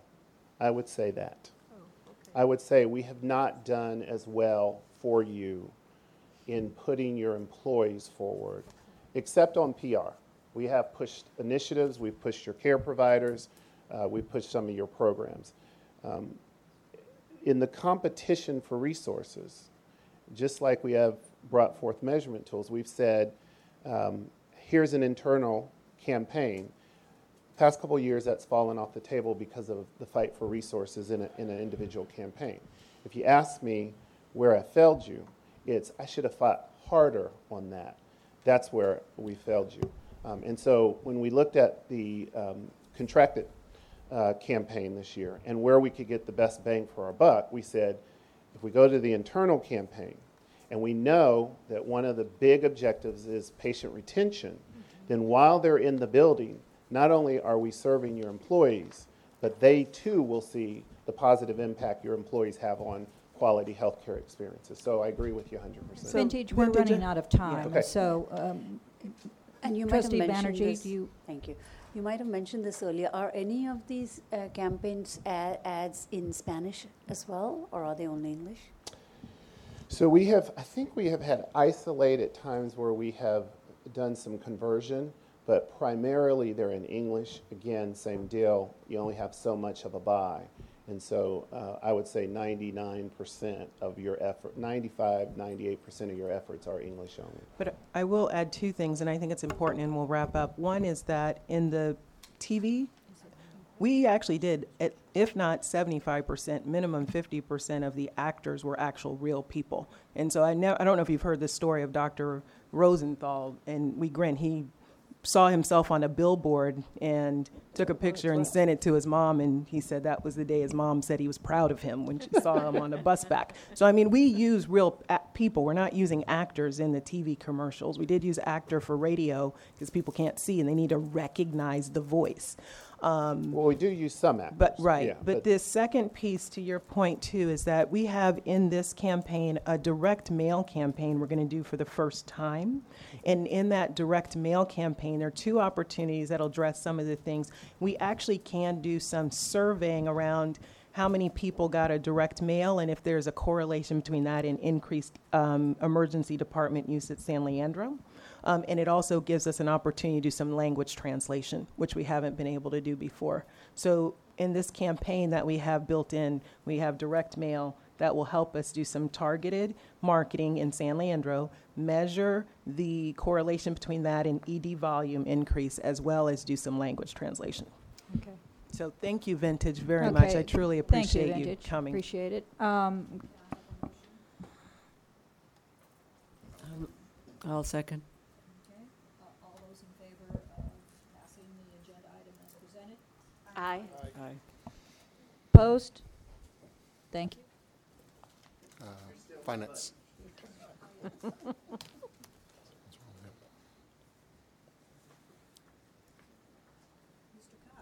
Yes. Mr. Cox, yes, would you um, like to give us a finan, monthly financial update? I will, and can I get the, there it is. Uh, You have an addendum with the material I'm going to cover, there's a written report, and then the uh, PowerPoint summarizes that. Um, Relatively brief, uh, we're reporting for the month of July, there was a $725,000 profit, which was just below budget, but pretty close. Uh, Volumes have been at or above budget. Uh, Revenue cycle, collection rates have been good, cash collections were very good in uh, July, and um, expenses were pretty much in line with budget and with volumes. Uh, We're just getting the August results in. We expect them to be similar. Um, There'll be profitability, actually about $2 million of profit, which is what the budget uh, called for. Um, We um, remain in compliance with uh, the county agreement. Uh, We're discussing um, the terms of the permanent agreement, and uh, we'll show you in a minute the new metrics report that's being provided on a monthly basis. A couple of other issues to be aware of, and these were discussed at the, um, the uh, Finance Committee. Uh, We're looking carefully at the um, uh, allocations to Alameda Health System from the ACERA pension program. We think there may be uh, uh, over-allocation, and we're trying to quantify that uh, so we can have further discussions around that.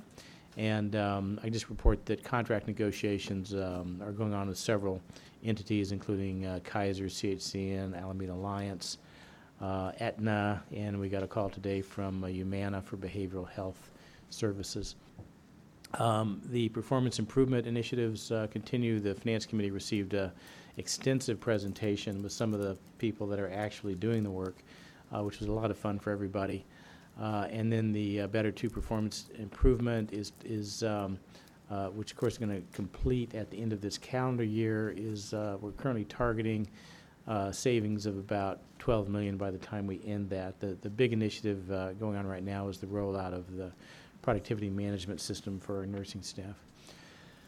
Um, This is um, a new report that we've developed. This was in response to the uh, committee's request for a, a simple way to understand budget variances. Uh, And what I'd like to point out is it's called a heat map because um, uh, it shows, um, you know, at a glance, uh, you look at red, those are things that are below budget, and green, things that are positive to budget.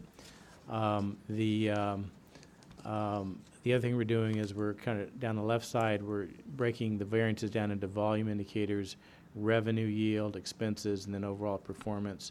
And then we break out the, um, performance by business unit, and then all the way at the right, the uh, consolidated performance of the organization. And it basically reflects that we're, we're on budget, but there's some, some pluses and minuses going on. And so we'll, uh, we'll continue to refine this as we, we go forward. And then uh, finally, this is the, um, the actual metrics report that is now being provided to the county. Uh, This is, of course, for the month of June.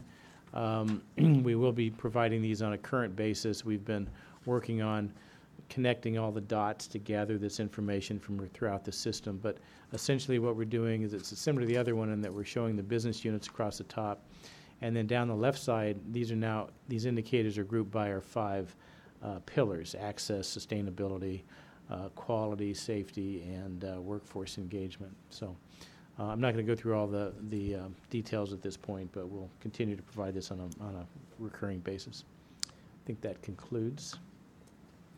Well, thank you. Um, uh, Board, what, what, this board meeting, and unfortunately, it didn't get into the packet, and David's report didn't get into the packet early enough, but we want, we will in fact um, correct that so that you have an opportunity to look at these figures and then call David um, i- if the, if you have questions about this. And I, I would say that about any item that's on the agenda. If there are issues that you think are unclear, then I want to encourage you to pick up the telephone and call one of the staff members so that our meetings can flow a little more, uh, a little more quickly. Okay, um, moving on to the Toyon report, please. Yes. I have a question for David and Mhm. Dave, both, about um, ICD-10. I, uh, you call it an opportunity, our CFO calls it an opportunity in your report to capture physician revenue, or Mhm. you, Mhm. you, um, you note that ICD-10 compliance will come with the new Ingenious Med. Yes. Ki- uh, Is this kicking off with ICD-10 and Ingenious Med, or is it Um, Well, they're, they're going together, and uh, the, the beauty of Ingenious Med is it's an ICD-10 compliant program. And essentially what it is, is um, an ability for a physician to enter their charges electronically, and it walks them through the, the key questions that they need to answer to be ICD and ICD-10 compliant, and it gets them off paper. So it helps them to, so ideally, this will be advantageous and attractive to physicians because it will help them to- to determine what code to use, and it'll be advantageous to capturing the, the charges because it's electronic, right? Uh, That, that's correct, and it's organized in, a, in an easy manner that walks them through the, the key questions in a logical format, and they draw, they hit the drop-down box and pick the, uh, So has there pick been the right answer. Any training already, or I know Yeah, ICD-10 yes. happens in about 10 days from now, right? Uh, Yeah, So there, there's been extensive and ongoing training. How do you feel about that, Dave? Yes, the- the system is already live, so physicians are using it today uh, in Oh. their system, and so it, they've been using it actually since about the begi- middle of July. We did our first phase kickoff. Uh, So all physicians will, that need to use the system will be using it before October 1st. Uh, System's up and running, it is improving their processes. Uh, Extensive training did occur with that. You're, so you're getting positive feedback from, not They- only from they love it. finance, but The doctors love it. Oh, good. So i- if the doctors love it and, and our CFO loves it and it's not a burden for IT, then it's all good, right? It's a win-win-win. Thank you. Okay. Um, Regarding the Toyon report, so since we covered this uh, subject last, we've met with uh, Healthcare Service Agency. We've gone through the report. There are a lot of questions. Uh, We're refining the responses.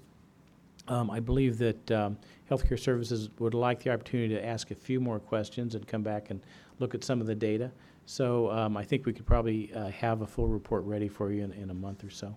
Okay, were- Were you going to in- introduce anybody who was going to give us an, an update, or? Uh, I'd be happy to introduce Rebecca Gebhart. I saw, I was expecting to see her name on this item, and she had to go. I'm sorry.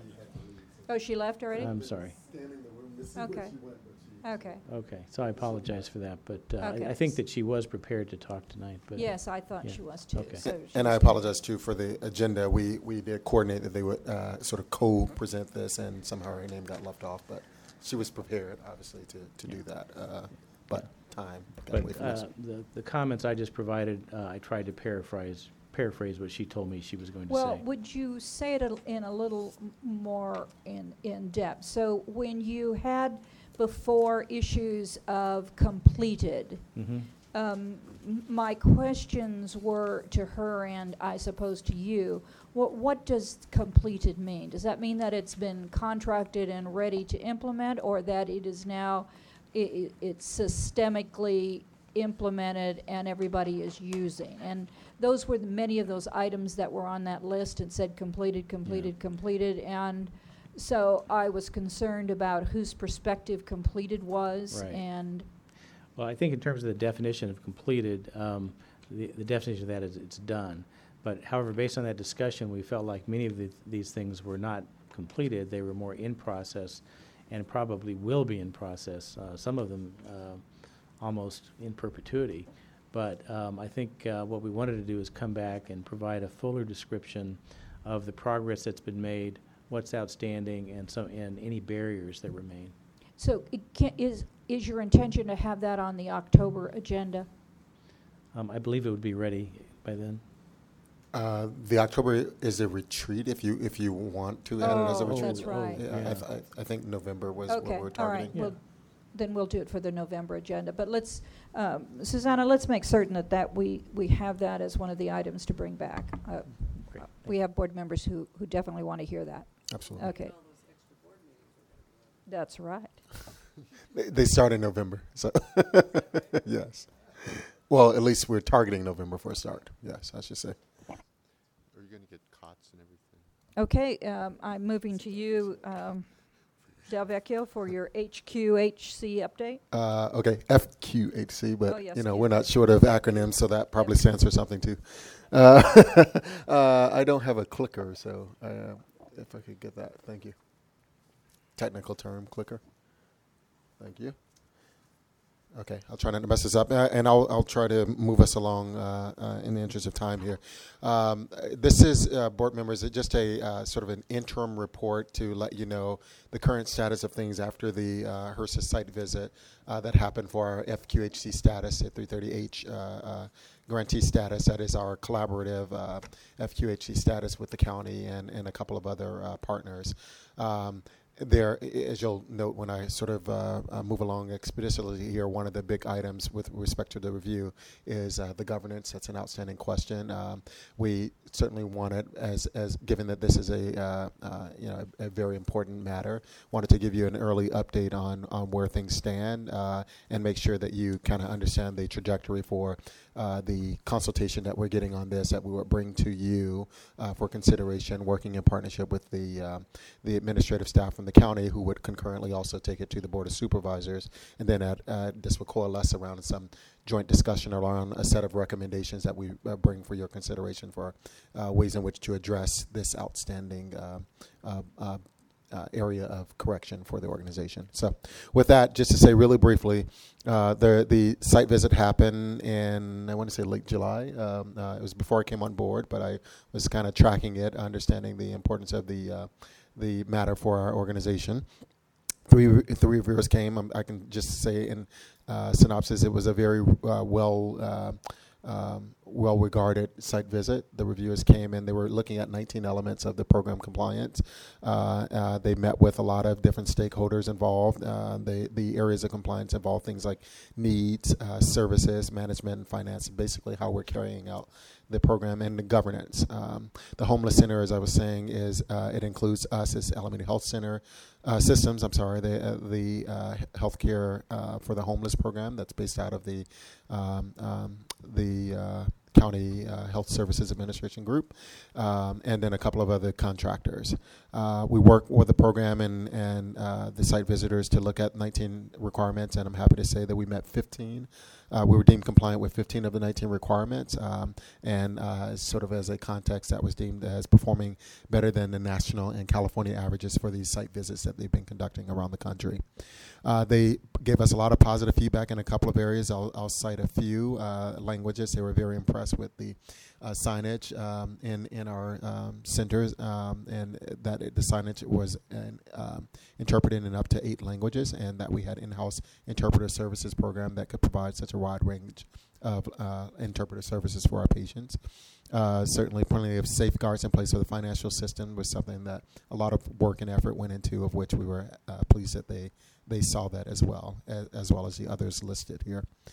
Uh, some of the unmet findings, so the remaining four, uh, quality improvement and quality assurance plan, um, essentially the feedback was that all of the elements were in place, but we needed to sort of formalize it in a structure that, that was consistent with their sort of standards.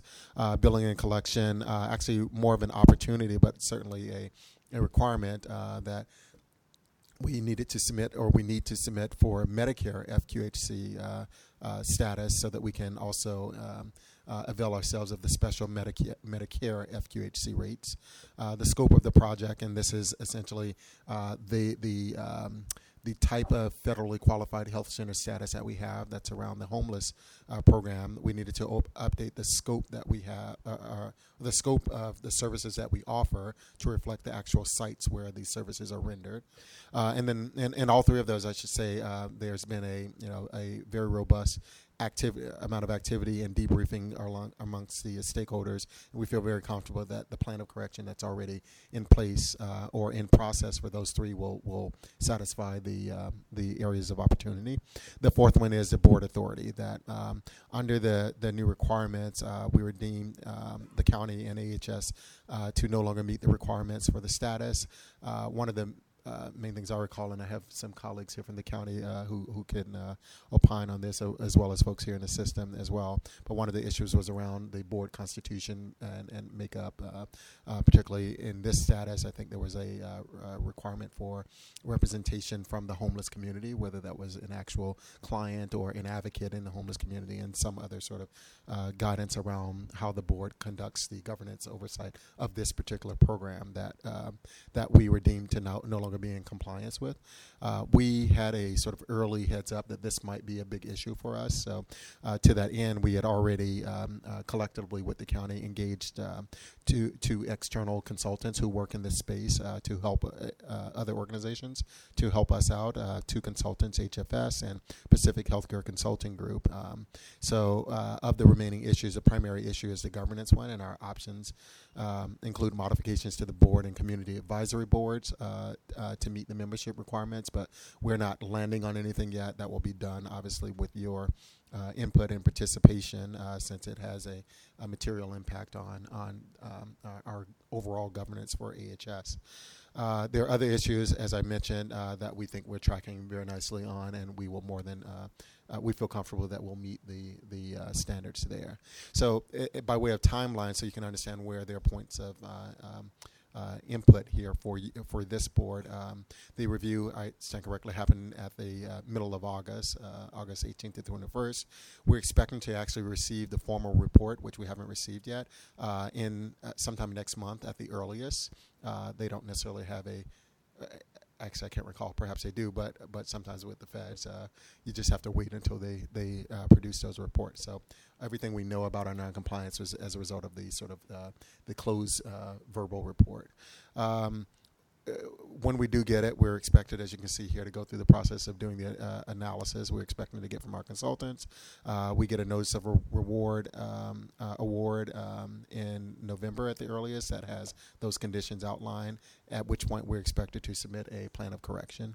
Um, we're we're proposing that we would actually provide to you around that same time the analysis and the recommendations from the consultants for your consideration, uh, and then subject to scheduling and coordination, we would um, probably uh, take the route of having a joint um, board of trustee, county board of supervisor retreat to consider those recommendations. Uh, probably can be a really because it's topical in nature, uh, a you know a pretty succinct uh, retreat, not two days, um, and then we would go from there, subject to the agreement for for those uh, the direction to submit that plan of correction, get uh, um, approval from HRSA, and uh, hopefully be able to wrap that up around uh, August of next year, which would be consistent with the timeline that they expect us to get it done in. So those are the steps and sort of the points, and I just wanted to kind of let you know about that uh, early so that you know what to anticipate coming forward. Any questions? Um, what, were there findings in our previous survey, in three or four years ago? No. Long time back? Okay. Did you hear that? So Yeah, the, it's f- uh, been a long time. so in, and you anticipate that these, the, the corrections look fairly um, routine. Yes. Correct. Yeah, uh, all except the governance one, which is a, a Correct. little bit more complex. Uh, the rest of them, uh, uh, yeah, we're not that far from being in Thanks. compliance. Yes. Thank you. Okay. All right, uh, let's move on to, and Dr. Walker's left, but I did want to comment and thank him for, for attending and hanging in there with us. Um, so, um, any questions on any of the doctor reports since? There are no medical staff reports, are there? No, We're- they're not, but Dr. Walker was here, and so I assumed that he would give one, but Yeah, he's gone. okay. So we'll pass that. Um, and any questions on the committee reports? Thank you for getting those in on time. I appreciate it. Um, and the information, I did want to, I did want to compliment our uh, media report. I think it was really quite comprehensive and thorough, and I know they did a lot of, lot of work. And thank you, Jerry, very much. It was really a good, good report. So thank you on that one. Um, also, um, that um, Terry Lightfoot on the legislative report, very, very informative. Board have any questions relative to that report? No, but it's nice to know the update on our, um, our pieces of legislation coming through, and it's very helpful. So thank you, staff, for, for your support in getting those things in. Um, do we have any cards for any public comment? All right, we don't have any cu- public comment. Um, anything, any final comments from board members? I apologize for the length of the meeting, and it wasn't quite as efficient as I had hoped, but um, I think we've already reported on the action taken and close, so I will have a motion to close the meeting. Move. Second, all in favor? Aye. Meeting's closed.